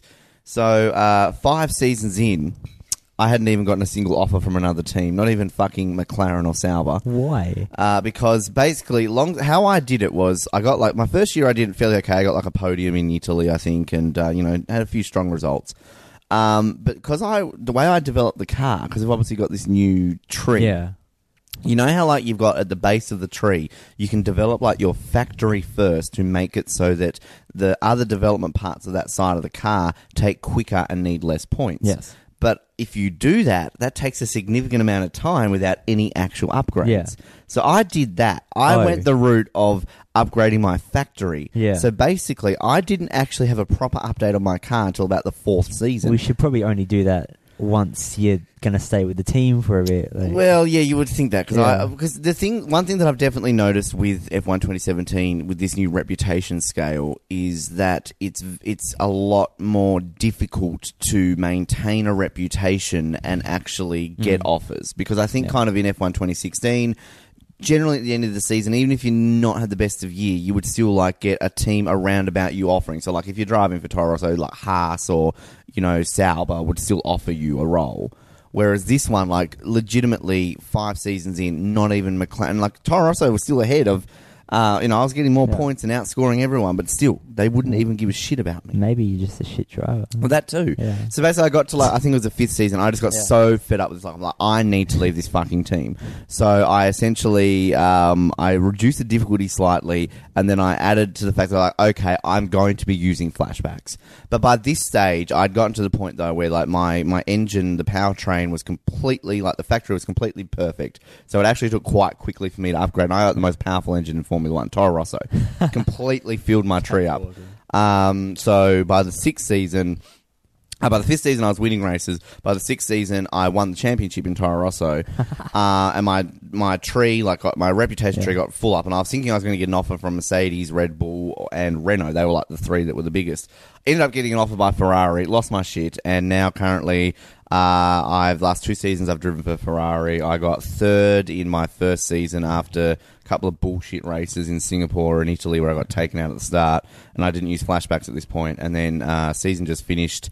Uh, I won 16 out of 20 races, Yeah, and right. uh, quite convincingly won the world championship. Yeah, good on you. Set a new record for most Yeah. wins in a season. Um, so Of course you did. Yeah. yeah, so I I've got two more to go. I've got two more to go. I think the whole like team like reputation thing is actually quite realistic, to be honest. Because I don't think like teams will only look at you if you're doing like yeah, like excessively well. And I like the fact Um, too that like if you keep running into Mercedes, they won't. They your reputation Yeah. drops in Mercedes. Yeah. The one the one thing though that I definitely am critical with it though, and I don't know if you've noticed it, is that it seems to um, punish you more for your mistakes than reward you for your good things. So you could have like three good races where you meet like team expectations, you exceed team expectations, and you go really high up. But then come Monaco, you're meant to qualify ninth, and you qualify twentieth, and straight away you like zoom, red. Right. Like it, Yeah. it punishes you more for one mistake. With qualifying, it's a bit like harsh, Mm. but everything else I think is fine. I don't. That maybe like in qualifying it shouldn't even have an effect. Maybe, but I don't know. It's, and it's, it's, the thing also that I find hilarious is that like, particularly with Ferrari, because like at least with Toro Rosso, you generally your your targets are never really in the top ten that often. It's, it's Yeah. generally midfield, so you're quite easily able to exceed expectations. But with Ferrari, you're generally always expected to qualify in the front row. Yeah. You're generally always expected to finish on the podium. Uh, so like there was a race where I think I had to finish in the top three in qualifying. I qualified fourth, but and I missed out by like one hundredth of a second. And Jeff comes over the radio. That's the the team engineer for people. Just not good enough. Not good enough. Come back to the pits and we'll talk about it. It's like fuck you. It's like one tenth off where you wanted me, you prick. That's awesome. Oh, Uh, can I just say, just say, as much as I love the games, they're so good. But like the, the, the real nitpicky things I've got to say is the the off camera characters get so annoying because they do not change. oh, I know. Jeff on the radio Yeah. does not change. Yeah. Uh, Chris, your team engineer, hi. Can we have a word for a moment? It seems the other teams around us are getting better. It's like, well, I fucking need more I- points. Shut First- up. And- First time Chris ever came up to me, Asshole. he looked so depressed. he looked like he's like he looked like he was about to lose his job. He came up and he goes, "Oh, I have some bad news. I think like like oh the other teams are getting ahead of us, and I think we need to change that." And he just looked so sad, and I was like, "Oh, sorry, mate. Oh my god, wow. And I'm the- so sorry." and Emma, the stupid bitch. Ah, Emma. I love it. Piss Emma off. Emma's ang- funny when she's angry. You'll see like your team principal, like Franz Tost, will like be talking to her. He walks off, and then she kind of comes up to you and she's like, "Look, I'm doing the best I can. You need to improve your performance." But like the thing is that I like doing on the on the channel is that like if you think about it, you and I are fans of Formula One, so we Yeah. know how generally it works behind Yeah. the scenes, right? So basically, what this game implies is you show up just before Friday practice. Yeah. None of your team has spoken to you in the week after the race. None of them at all. So Chris comes up and's like, "Hi, we've got a new upgrade. Hope you enjoy it. Check out the details." And then fucking Emma, I keep calling her Claire, but she keeps like coming up to you. Oh, looks like you've got a new rival. it's like, okay. In what world in Formula One do you need a rival and it makes the gossip col- columns? Oh, Romain Grosjean and Kevin Magnussen have a strong rivalry. Let's put in the gossip columns. They say exactly the same thing every single time. Um, it's just oh, it's it's it's it's a painful, and the podium celebrations get annoying too because they don't change. Ah, I know. And I think like I get what they do, but like uh, I read a review which I think was quite appropriate. It's like do what they do in a lot of these other sporting games and, and attribute animations to the actual drivers. So like mm. Kimi Raikkonen is never that happy when he Yeah. wins. Make Daniel Ricciardo do the shoey. You know, give Sebastian Vettel the finger. Like, you know what I mean? Like, as in he does a finger, don't give him Yeah, the yeah. finger. But like, attribute celebrations to the drivers, Yeah, like FIFA right. does Yeah. and stuff like that. all the, they all have like they're literally just the same mechanic except with the driver's head. It's Yeah, oh, it's there's so one of them is so fucking ugly. He's got this biggest nose, and he's just like, yeah, but they they are exactly. As soon as you change teams, they just they change over, and it just it gets a little bit. Fr- and these are just minor details, which I think kind of, um, as I read in a review, like since they've gone next gen, like 2015. People said wasn't. I actually liked 2015. People said it wasn't Yeah, good. I so, uh, didn't mind. yeah. Like I know a lot of the features weren't there, but it Yeah. still handled Yeah. good and it felt really Yeah. good. 2016 was a huge improvement yeah, often definitely. regarded as the best F1 game they've ever done. And this one's kind of tweaked on what they've done. So, like, obviously, they're going to maybe alter some of these scenes and that off track. But, like, Yeah. do you remember, like, F1 2010 Yes, when they had this whole be the driver yeah. mode, which I wish they would revisit, where yeah, you that like, went to press 2010 was conference? so good. Uh, My favourite was 2011. I like Yeah. 2010 too. Yeah, But, um, like, you go to press conferences and you'd have to answer questions. Yeah. And, like, it got a bit tedious, but it, it felt more. yeah, I like that the press interactive. conference thing. Yeah, Yeah. yeah. Uh, and like when you sit around your motorhome, it's always just Anthony Davidson chilling with Crofty, and there's your like Yeah. team principal with your teammate, and you know, like if you've just had a race where you've like, like there was one of the, the one where I finished third for Ferrari. So what happened in the last race was I was 24 points behind Vettel in the championship in Abu Dhabi, and I think Hamilton was 17 points ahead of me too. So I had to basically take out Hamilton and Vettel in order for me then to win the world championship. I had to win the race. So I got into third. Vettel and Hamilton were fighting. I, I got ahead of Vettel. Managed to uh, half take him out, but then I fucked myself up too much that I couldn't catch Hamilton. So I essentially took my teammate out and gave Hamilton the championship, like by accident. I'd rather Vettel have won the championship, Yeah. but I was like, fuck. But then, of course, they cut back to the motorhome. We're just chilling in the motorhome. As if he's going to be not be pissed off at me that I took him out. Um, but like one thing that I know you we've said before, like which they can't really do. They've explained why they can't do, but like with career mode, you know, um, change it up a little bit. Like have the drivers change teams. And yeah, yeah. Again, they've got all these algorithms in their place at Codemasters HQ, like you know, bring in random tracks. Like oh, India's back on the calendar in season four. You know what I mean? And which sadly they've said that they can't really do because for sponsorship Yeah. reasons they can't have Hamilton in a yeah. Sauber or something. Same reason they can't have like the um when you crash the cars like crumpling. Yeah, which is yeah. it's a shame because like I have this dream with these F1 games that like do it like they do with say FIFA or like NBA 2K series, like the most diverse career mode in any sporting game I've ever played is NBA 2K 2017. I'm sure it's the same in Um, 2018. Okay. Oh, hello, your phone's talking to you. Um, is that like non Siri or no, who's that? somehow you've accidentally, somehow you've mimicked my voice Really? and said, "Hey Siri." is it, you don't have Siri. I do. Is that an Apple? Yeah, Oh, I thought it, what one have you got? at seven. Oh, I've got a seven too. Oh, Hang on. Hey Siri. Well, she works in mine. She likes me. I don't know why. I don't know why that suddenly did that. That did that for me actually when I was playing doing casual game of Oz recently. It just randomly clicked in. It, I don't know why I did it. It's weird.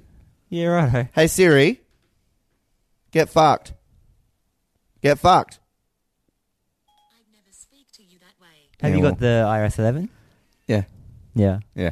Um. Anyway, random interruptions there by I uh, don't. I don't know if you knew what I meant then. iOS seven. iOS 11. oh, 11. Yeah. Is that the new one? iOS new update. Is that the new updated? Yeah. I didn't know they had. Oh, a new it's, it's cool. I'll Oh. show you. later. Okay. Cool. Well, anyway. Anyway, 27 F1 Yeah, 2017. yeah. So like, um, so like on the NBA, at 2K17, like they have this like hundred year career mode Yeah. essentially, which is so realistic. So basically, like you're playing, you know, as a team in the NBA, you can create your own team. Like you can create your own franchise in a new city. You can move an old team to a new hmm. city. So diverse, but like basically over the hundred years.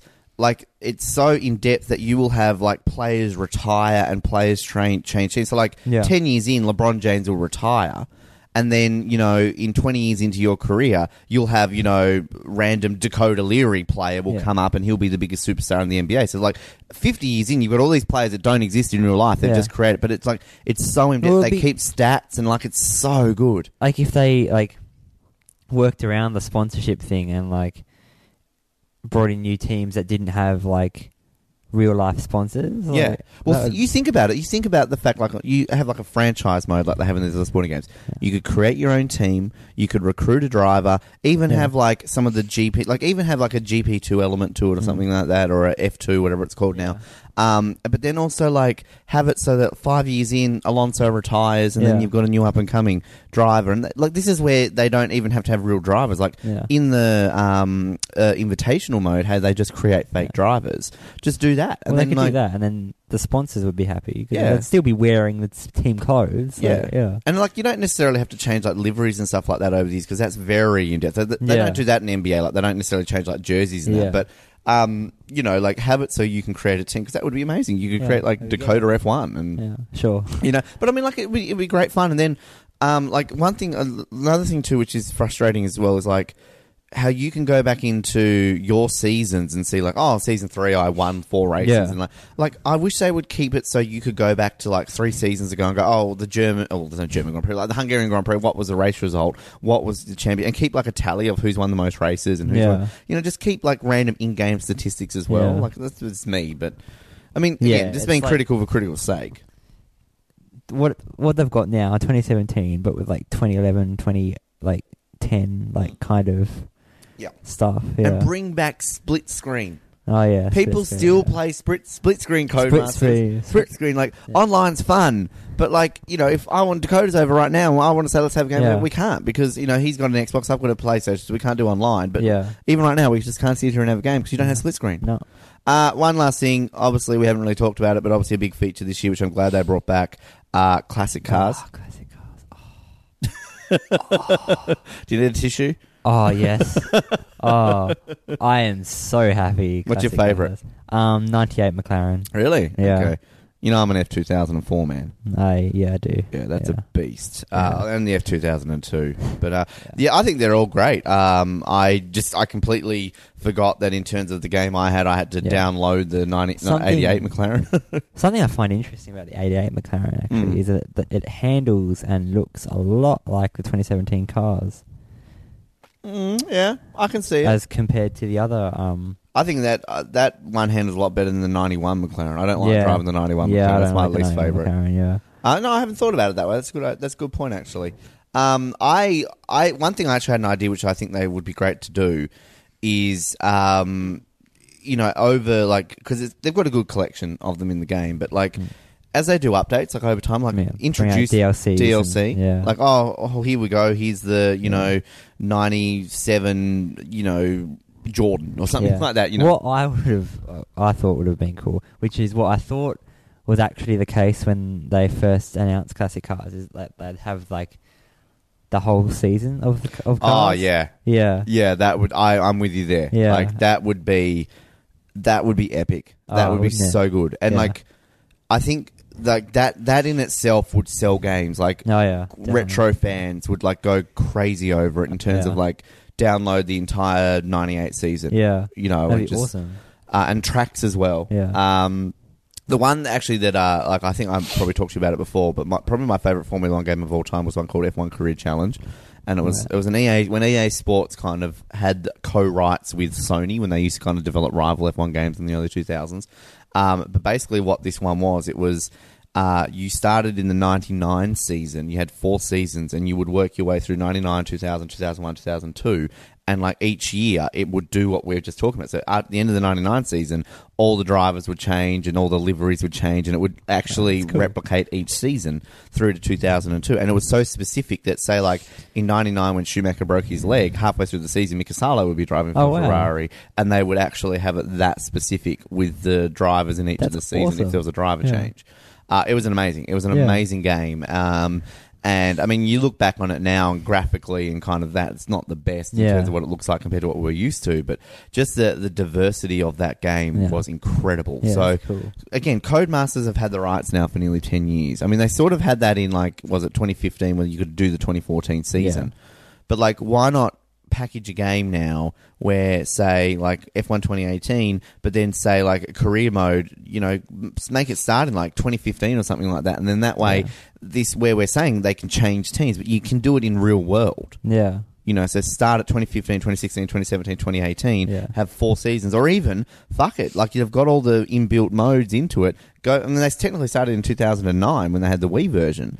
So do it so that they could have like start in 2009, and then Yeah. as they change in your 10 years, you've Yeah. got your liveries and your driver Yeah. changes. And, And you've- just make that like that classic mode, like Yeah. the like the that the base for that um yeah, exactly. whole thing. And that's that's, that's a separate. That's a, Yeah. could be a separate mode. Um, and actually, one thing I'll say too. I don't know if you've played much of the other um, championship modes outside of career mode, uh, but they're actually quite good. Like the, the I did a sprint championship, which Yeah, is those actually really things, fun. yeah. So it's just like you legitimately five lap races, and they just choose five random circuits. Yeah. But the most fun thing about that is, is like the first race is a completely random grid.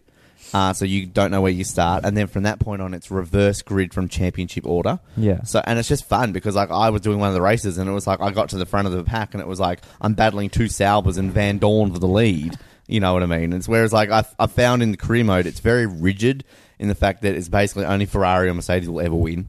Like a Red Bull will be on the podium every now and then, but yeah. What about when you get to like higher up in the season? In the Uh, se- even then, even then, I haven't like it's not. That's actually another criticism. At least in F1 2016, if I develop my car, like if I develop a Toro Rosso to be the best car in the field, and I leave Toro Rosso, the Toro Rossos are still fighting for the lead, even when you're not Right. driving for them. I made Toro Rosso the fastest car in the field with the best engine. Since I've joined Ferrari, they, they don't get points. They're just battling at the back, and it's Yeah, still right. just Ferrari and Mercedes. It's Right, and like even okay. like Force India and Williams have kind of developed, so they're every now and then in a hunt for a podium, but it's so it, very like, rare. just resets itself when you change teams. Yeah, and qualifying, it's always top four is always Ferrari and Mercedes. It never changes, and that's where it's frustrating. That's where I think it's a bit unrealistic. So, yeah, little little things that we're nitpicking at. Yeah. but uh, you know, you, well, you maybe they'll come them out when with an play update to fix that. They have Maybe. before, so Hopefully. I don't. Uh, well, we've talked a lot about uh, F1 2017. It's been fun. Dakoda, we'll uh, we'll speak to you next week. We might have some singing this episode with you yet, but uh, yeah, we'll speak to you next week. At Okay. least. Now, we sometimes like to bring you a little bit of highlights from some of our other shows that we uh, obviously are involved in here through the Brink. Obviously, we've provided a bunch of spin offs over the years, and uh, a big one, I guess, is the Oz Network. And uh, on the Oz Network, not only do we cover TV shows and movies, we cover TV shows and movies. But uh, this week on Friday, we're releasing an episode. It's been anniversary month on the Oz Network, We're basically we're celebrating four different movies, celebrating a uh, different anniversary. Uh, we're celebrating the 25th anniversary of White Man Can't Jump, the 20th anniversary of Titanic and Face Off, and the 30th anniversary of Dirty Dancing. I'd never seen Dirty Dancing before last week. I wish I could go back in time to that time when I hadn't seen Dirty Dancing because it's a piece of shit. Um, sorry to all our female listeners who absolutely live by that movie, but seriously, it's shit. Um, but we had a funny little bit on this. It's a bit of a preview of that episode this Friday. Uh, Colin decided to get singing. So uh, there's always a bit of fun when you have a Canadian singing on your show. So we thought we would play a little bit of a tidbit of this little snippet and uh, give you a taste of what this episode is going to entail. Uh, who put the baby? Who put the baby in the corner? Who put the ba- That's it. my baby, my baby, it's in the corner. I've got like Crash's Dummies. You know the the song uh, "Keep a Lid on Things" by Crash's Dummies, the weirdest song they ever made. Uh, no, the only song by Crash Test Dummies I know is. Mm, Oh, They had this weird song which just starts with the singer "Who put the dog in the doghouse?" uh, I was probably thinking that "Who put the baby in the corner?" you did, baby, you did. my baby. I want to do a, a, a parody of that. Who put the baby in the corner? You did, baby. You did. Jamie's gonna love that right now. She thinks that song's amazing. I just want Colin to sing for the rest of this episode.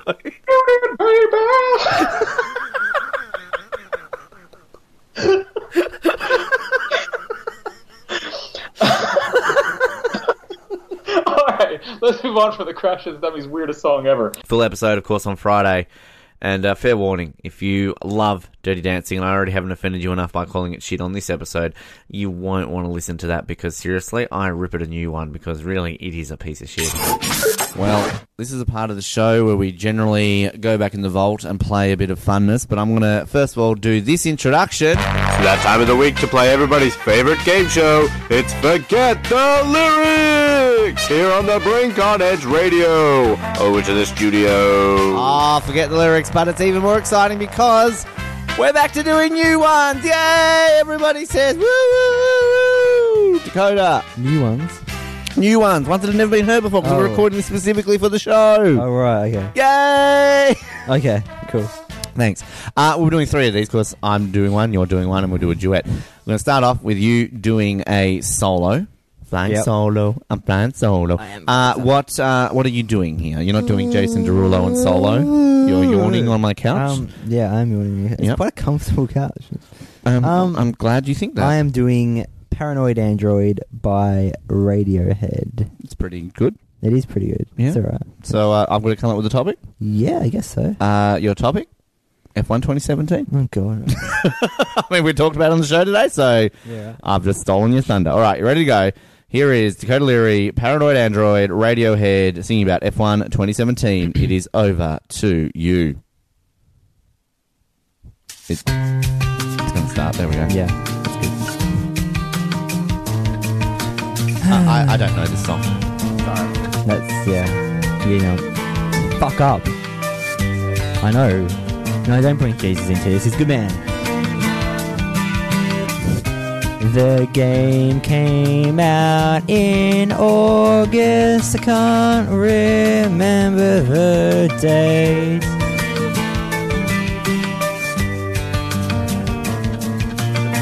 Thanks. I woke up at the crack of dawn and went TV games to get it.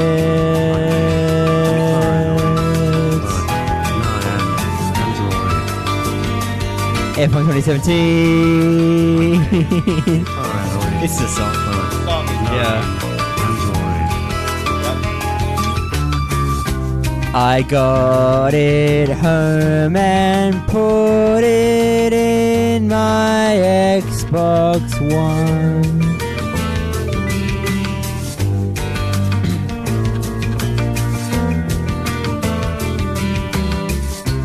I started a career and played for good old Toro Rosso. Toro Rosso.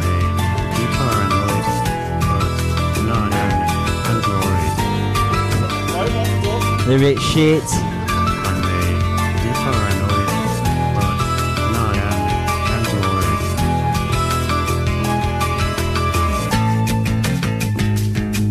It's got a lot of instrumental in this song. Yeah.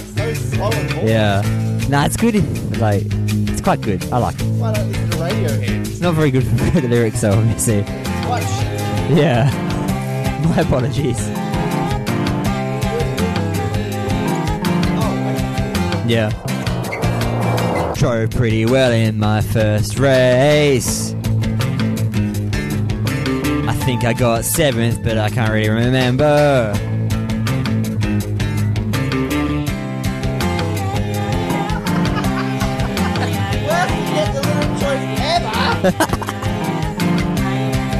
I can't really remember. I can't really remember. But some guy came up to me and said, We need to put some updates on the car. I think his name was Chris or something.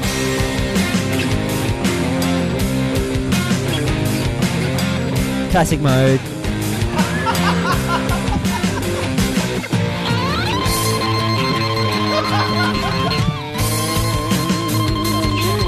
Yeah. It's, it's like playing a guitar.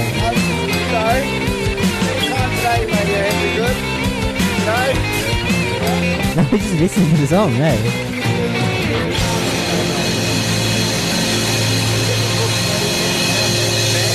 Groundbreakingly shit.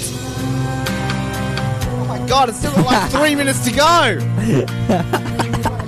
I don't think there's any more lyrics in the song, to be honest. I think so. Oh, We probably can, yeah. Oh, shame. Holy shit, what a piece of crap that was. As in the song, not you. You did alright. I, I commend you there, Dakoda. Um, Yeah. I'm gonna give you a nine. A nine. I think I oh, think you thank did well for the source material. Thank you. Because again, you. that was shit song. That was alright. Uh, all right, well, uh, we're going to do another Forget Lyrics uh, very, very shortly, so uh, we'll hear from that very, very soon. We're back. You heard us say that we would be doing this again, and we're going to press this button. It's that time of the week to play everybody's favorite game show. It's Forget the Lyrics here on the Brink on Edge Radio. Over to the studio. We're going to forget the lyrics. It's my turn to solo it up, and uh, I'm actually going to do one that we've technically already done, but we never had a recording of this, so in many ways, it's not on the record. So I do, of course, speak of Mr. Brightside by the Killers, who, of course, are performing at the AFL Grand Final this week. So getting excited. Um, I it's my turn solo, flying solo. I'm flying solo. What uh, what do I have to sing about? Um, well, because I'm like boring. Hmm. You said it. Um, and the song is about jealousy. Hmm. You're gonna sing about jealousy, just to make it extra hard because the song's already about jealousy. Okay. So I see what you did there. Yeah, I'll, I'll take you. it. All right, uh, Mr. Brightside, The Killers, me singing um, about jealousy. So let's do this.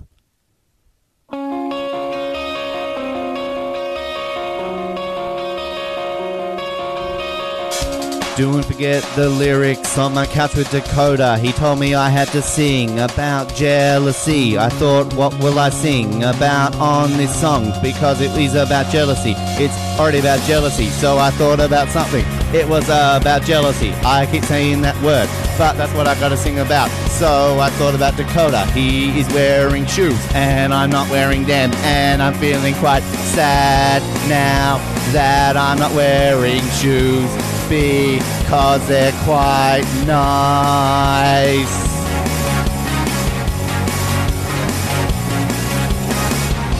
Even though they kind of look like slippers. And I'm not sure if they are or not. Slippers, they look really nice on his feet, but they're not slippers. They're just slip-ons. They're actually just slip-ons. But I still think that they look like slippers, despite No. what Dakoda actually says. I'm still fucking jealous. Of slippers, Yeah. Why wouldn't I be jealous of slippers? buy some slippers. I don't own slippers. You get some. That's just it. Buy some. Should I? Sure, but these aren't slippers, so I'm coming out of my house and I'm going to Payless Shoes. Gonna buy some slip-ons, but they're not really slippers. But maybe I'll buy some slippers instead because I really like slippers. I really like slippers. I don't know why I like those slippers so much. Maybe they keep my feet warm or something else. But I don't even have any shoes on my feet because I'm just wearing socks and it's really warm now on my shitty couch. Now it's really warm.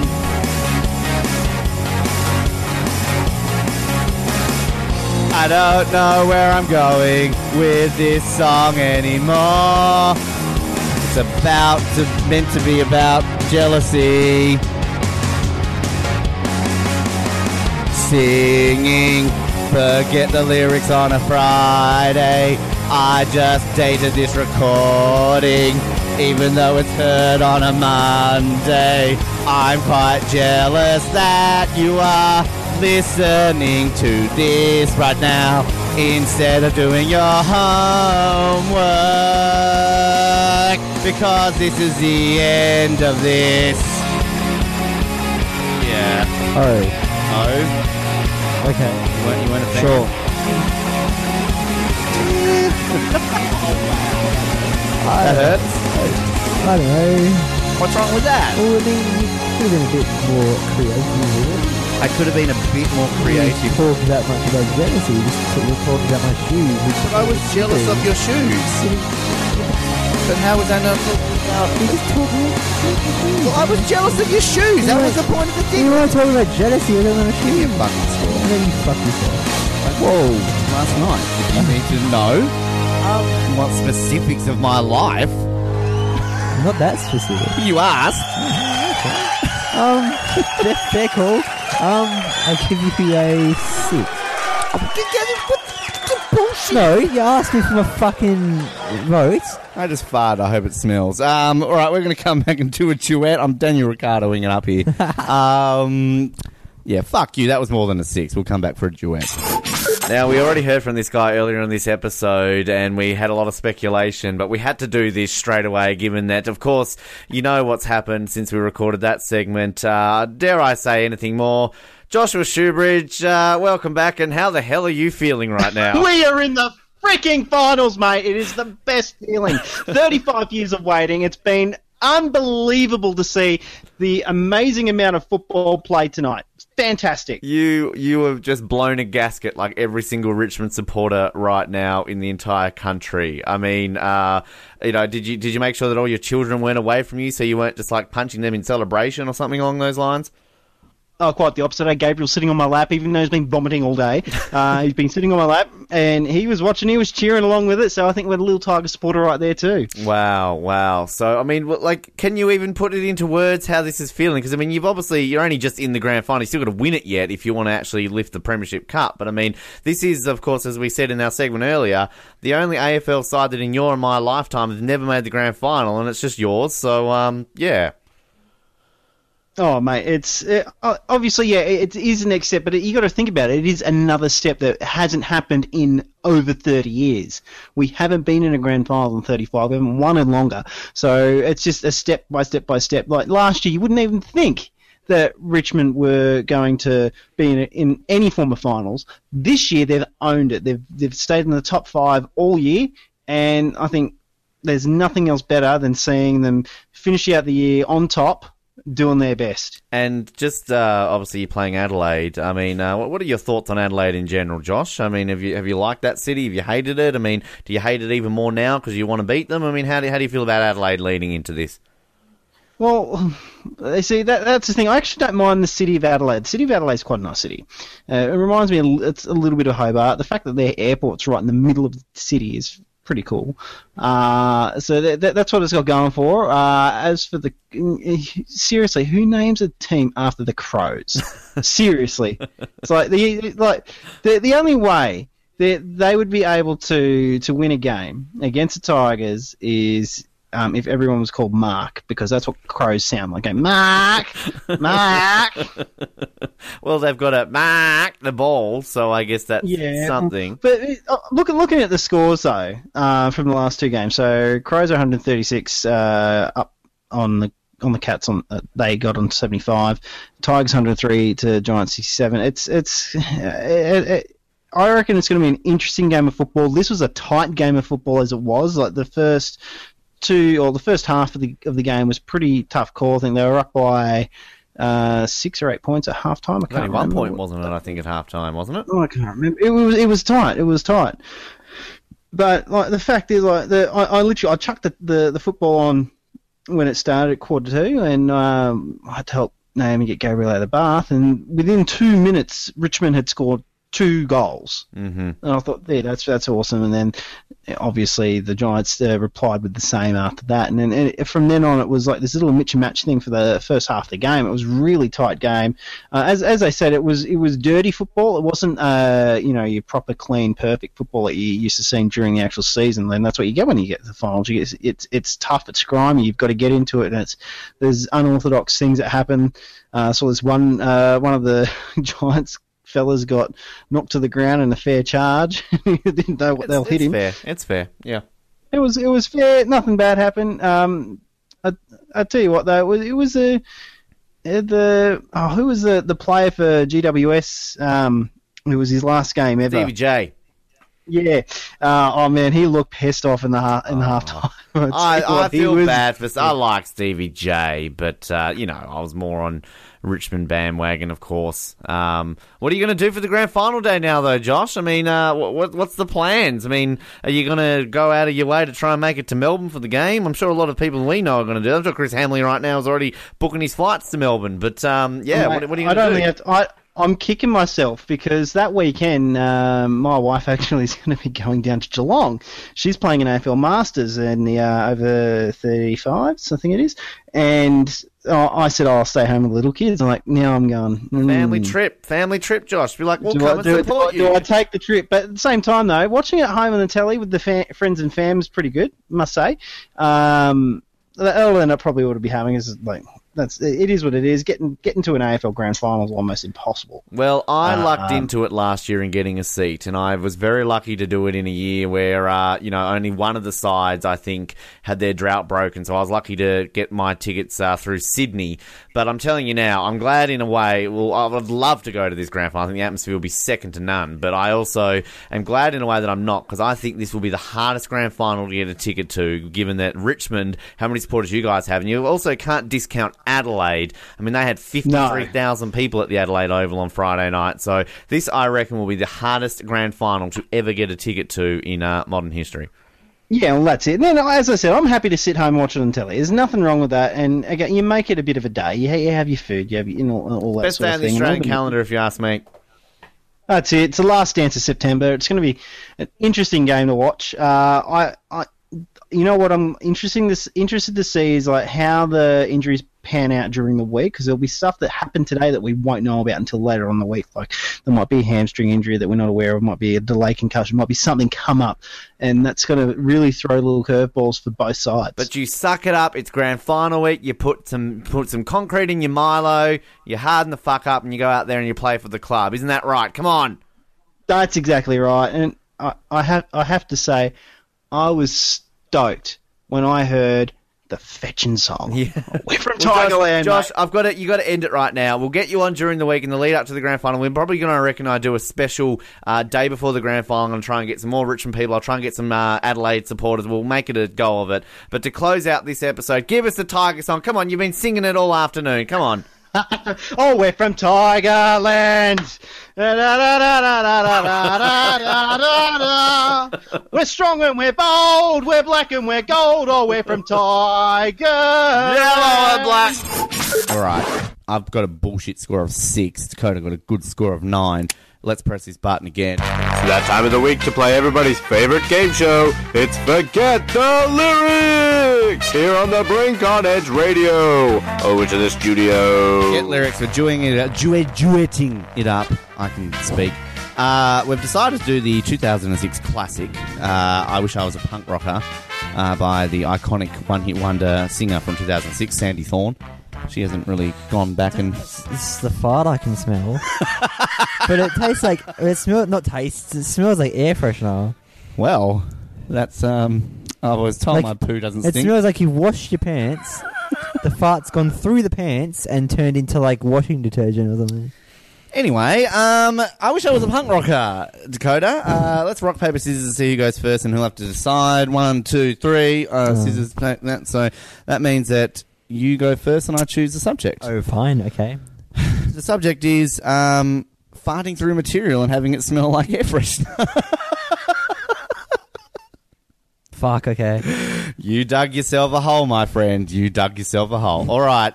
I wish I was a punk rocker with flowers in my hair. Sandy Thorn uh, about Yeah. farting through material. Uh, Dakoda's going to start this off. Yeah. Let's uh, let's improve the classic. Let's do this.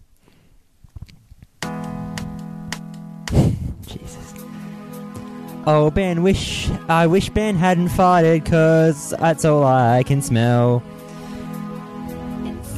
And this song, this bit of the song is slower than I remember it. And I don't like it. And it really annoys me. I am. Have you noticed it's slower than. You're definitely not getting a nine for this at this rate. I fucking. Look, I know. Fuck. Get ready for it. Yeah.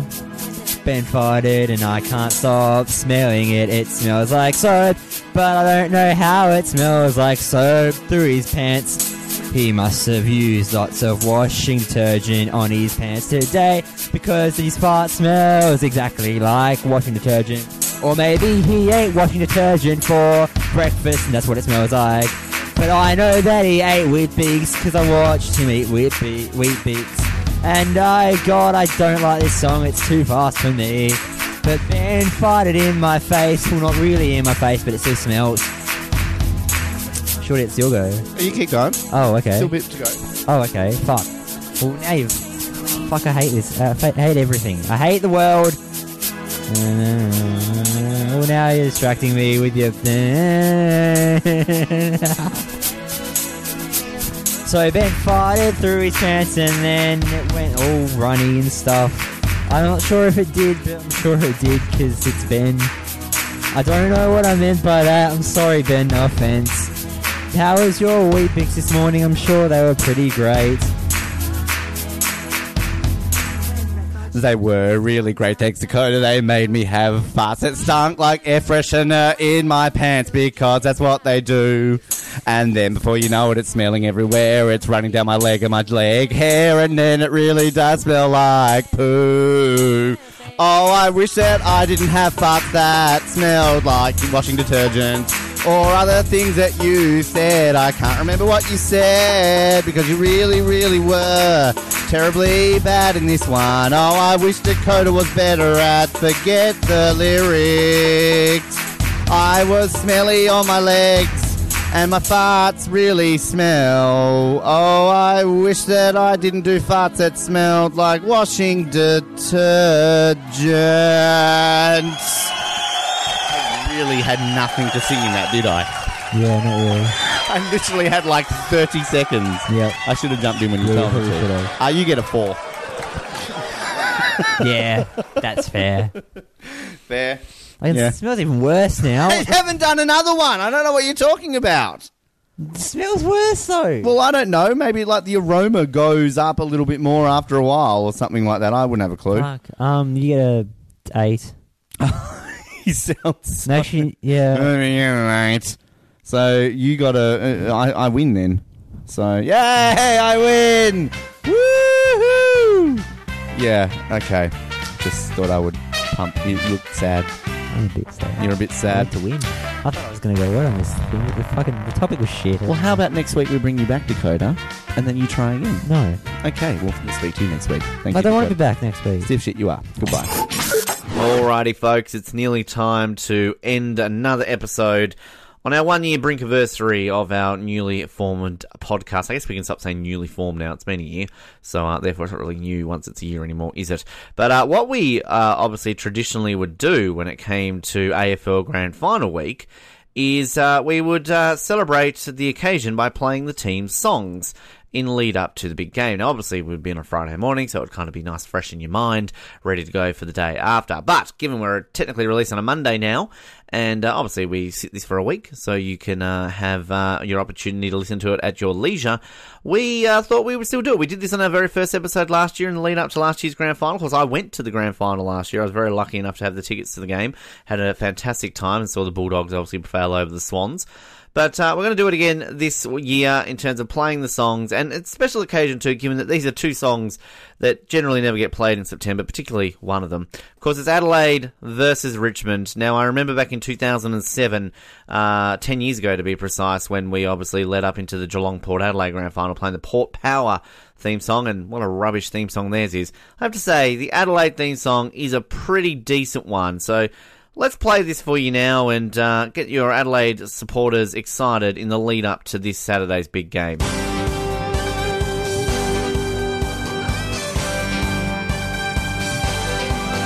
We're the pride of South Australia, where the mighty Adelaide grows.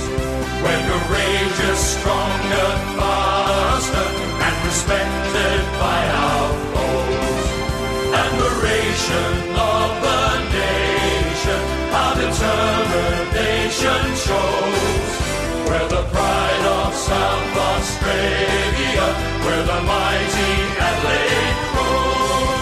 Now, I have to say that um, of the newer teams, teams that have been led into the competition in the last 25 or so years, 26 years, it's one of the better ones. I actually really do like the Adelaide song, and uh, growing up, remembering their premierships in 97 and 98, I remember hearing this played on grand final day back when I was uh, 10, 11 years old. So, obviously, it's been 19 years since I've been in the grand final, 19 years since they've won.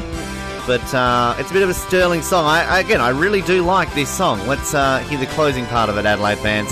We give our best from coast to coast where the story will be told. As we fight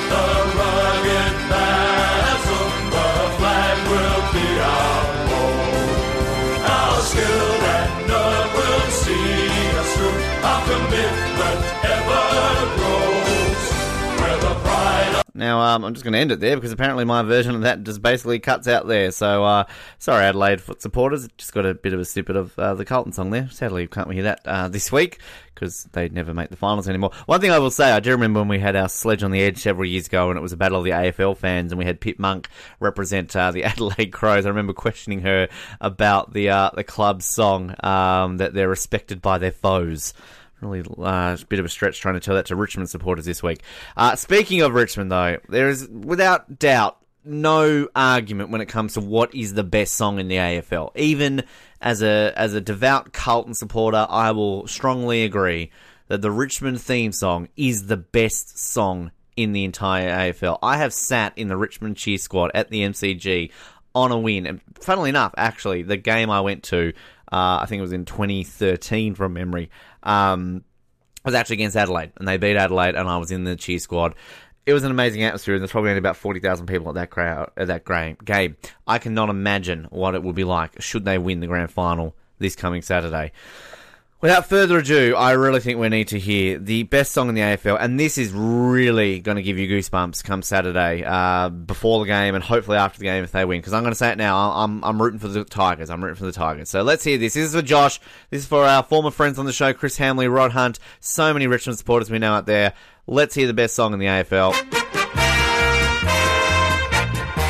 Away from Tigerland, a fighting fury, we're from Tigerland. Risking head and skin. If we're behind, then never mind, we'll fight and fight and win, for we're from Tigerland. We never the final siren's gone. Like the tiger of old, we're strong and we're bold, for we're from Tigerland.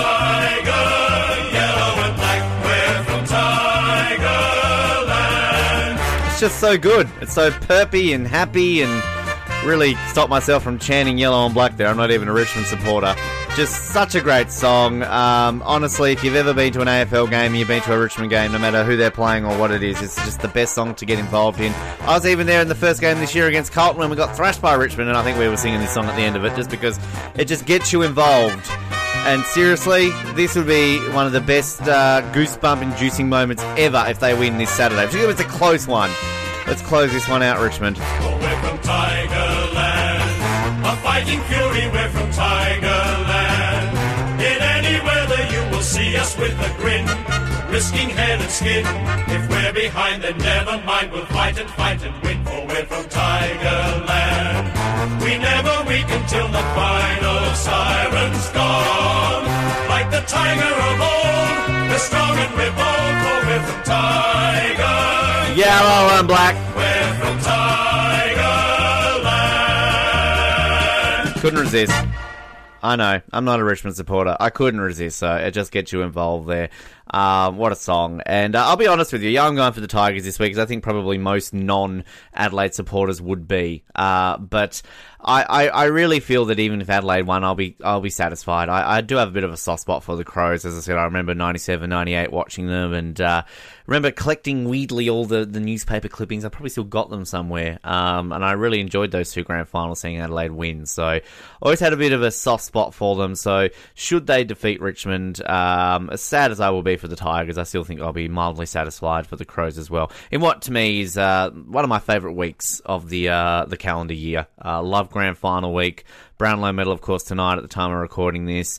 Uh, just the lead up to the game, the excitement. Even if your your team's not playing, just as a footy fan, it's exciting. And uh, I can't imagine the feeling it would be if your team's playing. Ob- Obviously, now go for a team that currently now holds the longest AFL Grand Final dra- drought, uh, tied with North Melbourne. Carlton and North Melbourne have now the longest active AFL Grand Final drought. Both teams, it's been since 1999 since they played in the Grand Final. I remember that day. Uh, and I remember also our last premiership, 95. I was uh, nine years old, eight years old actually, to be precise. So, um, yeah, it's obviously been a while. But uh, look, if Richmond can make it, there's hope for any AFL team, let's be honest. But uh, we're going to have a special episode for you next week because we're going to be speaking to Josh again a couple of times throughout the weekend, obviously pre game and then post game. And we've actually tracked down an Adelaide Crow supporter. Um, didn't really say tracked down, I know a few, but we've been put in contact with a really rabid fan who I believe is a member of the Adelaide supporters cheer squad who will be at the grand final on Saturday. So we'll be pre recording a little bit with him uh, pre game, and then should they win, we'll try and get him on the show before we release the uh, episode on Monday. So obviously, given that we're a weekly episode, a lot of our uh, segments are spread out, as you heard in this episode, how we spoke to Josh pre preliminary final, then post preliminary final. Um, so, yes, we'll uh, no doubt have word from Adelaide and Richmond supporters, and then obviously, uh, whoever wins, we'll try and get uh, the winning supporter back on to have a chat. You'll hear them both in the one episode. In the meantime, it's been a fun, it's been a big, it's been a long episode, but that's what we like to do here on The Brink. If you want to stay tuned each week, we appreciate the support, of course, and the easiest way to get these episodes is to subscribe. If you're an iTunes user, head to iTunes Store and uh, go to the uh, the podcast section, click on a subscribe, and we always appreciate feedbacks. Please leave us a rating, leave us some feedback, and obviously we um, really appreciate anything that you can say there. Also, if you don't use iTunes, you're not an Apple user, you can find us on Stitcher for you Android users out there, and please do the same. We appreciate any feedback. Like us on Facebook, follow us on Twitter, and also YouTube as well, where you can listen to these episodes in full. If you're listening to this on YouTube, hello, thank you for tuning on YouTube. We appreciate it. Remember to subscribe. But uh, it's been a fun episode. Go the Tigers this coming Saturday, and hopefully we have a ripping grand final. It's going to be weird to be back watching it in Tasmania, but uh, look, once you experience it in person, you kind of get that bug and want to go back. But um, obviously this year I would say the hardest grand final probably to get tickets in. So uh, we'll uh, we'll check it out. We'll go the Tigers, go the Crows, and we hope you have a fantastic AFL grand final week. And to our NRL counterparts as well. Uh, obviously I feel bad a little bit for ignoring you guys, um, given that I'm a Shark supporter and we got eliminated. Kind of really don't give two shits. Uh, go the Storm, although again similar to this one, if the Cowboys won, I wouldn't be too displeased. So I don't mind the Cowboys, but uh, Storm are my second team. So got to go for the Storm, and for all our uh, listeners north of the uh, the line up there in uh, Queensland and New South Wales, may you too have a fantastic grand final weekend. We're back next week. Thank you very much for tuning in, and thank you for your support over the last year. It's good to be back in air for 12 solid months, and we hope to bring you many more across the coming months, weeks, years, millennium, decade, anything. Till next week, though, Hobart, keep sucking those grand final oranges, and good night.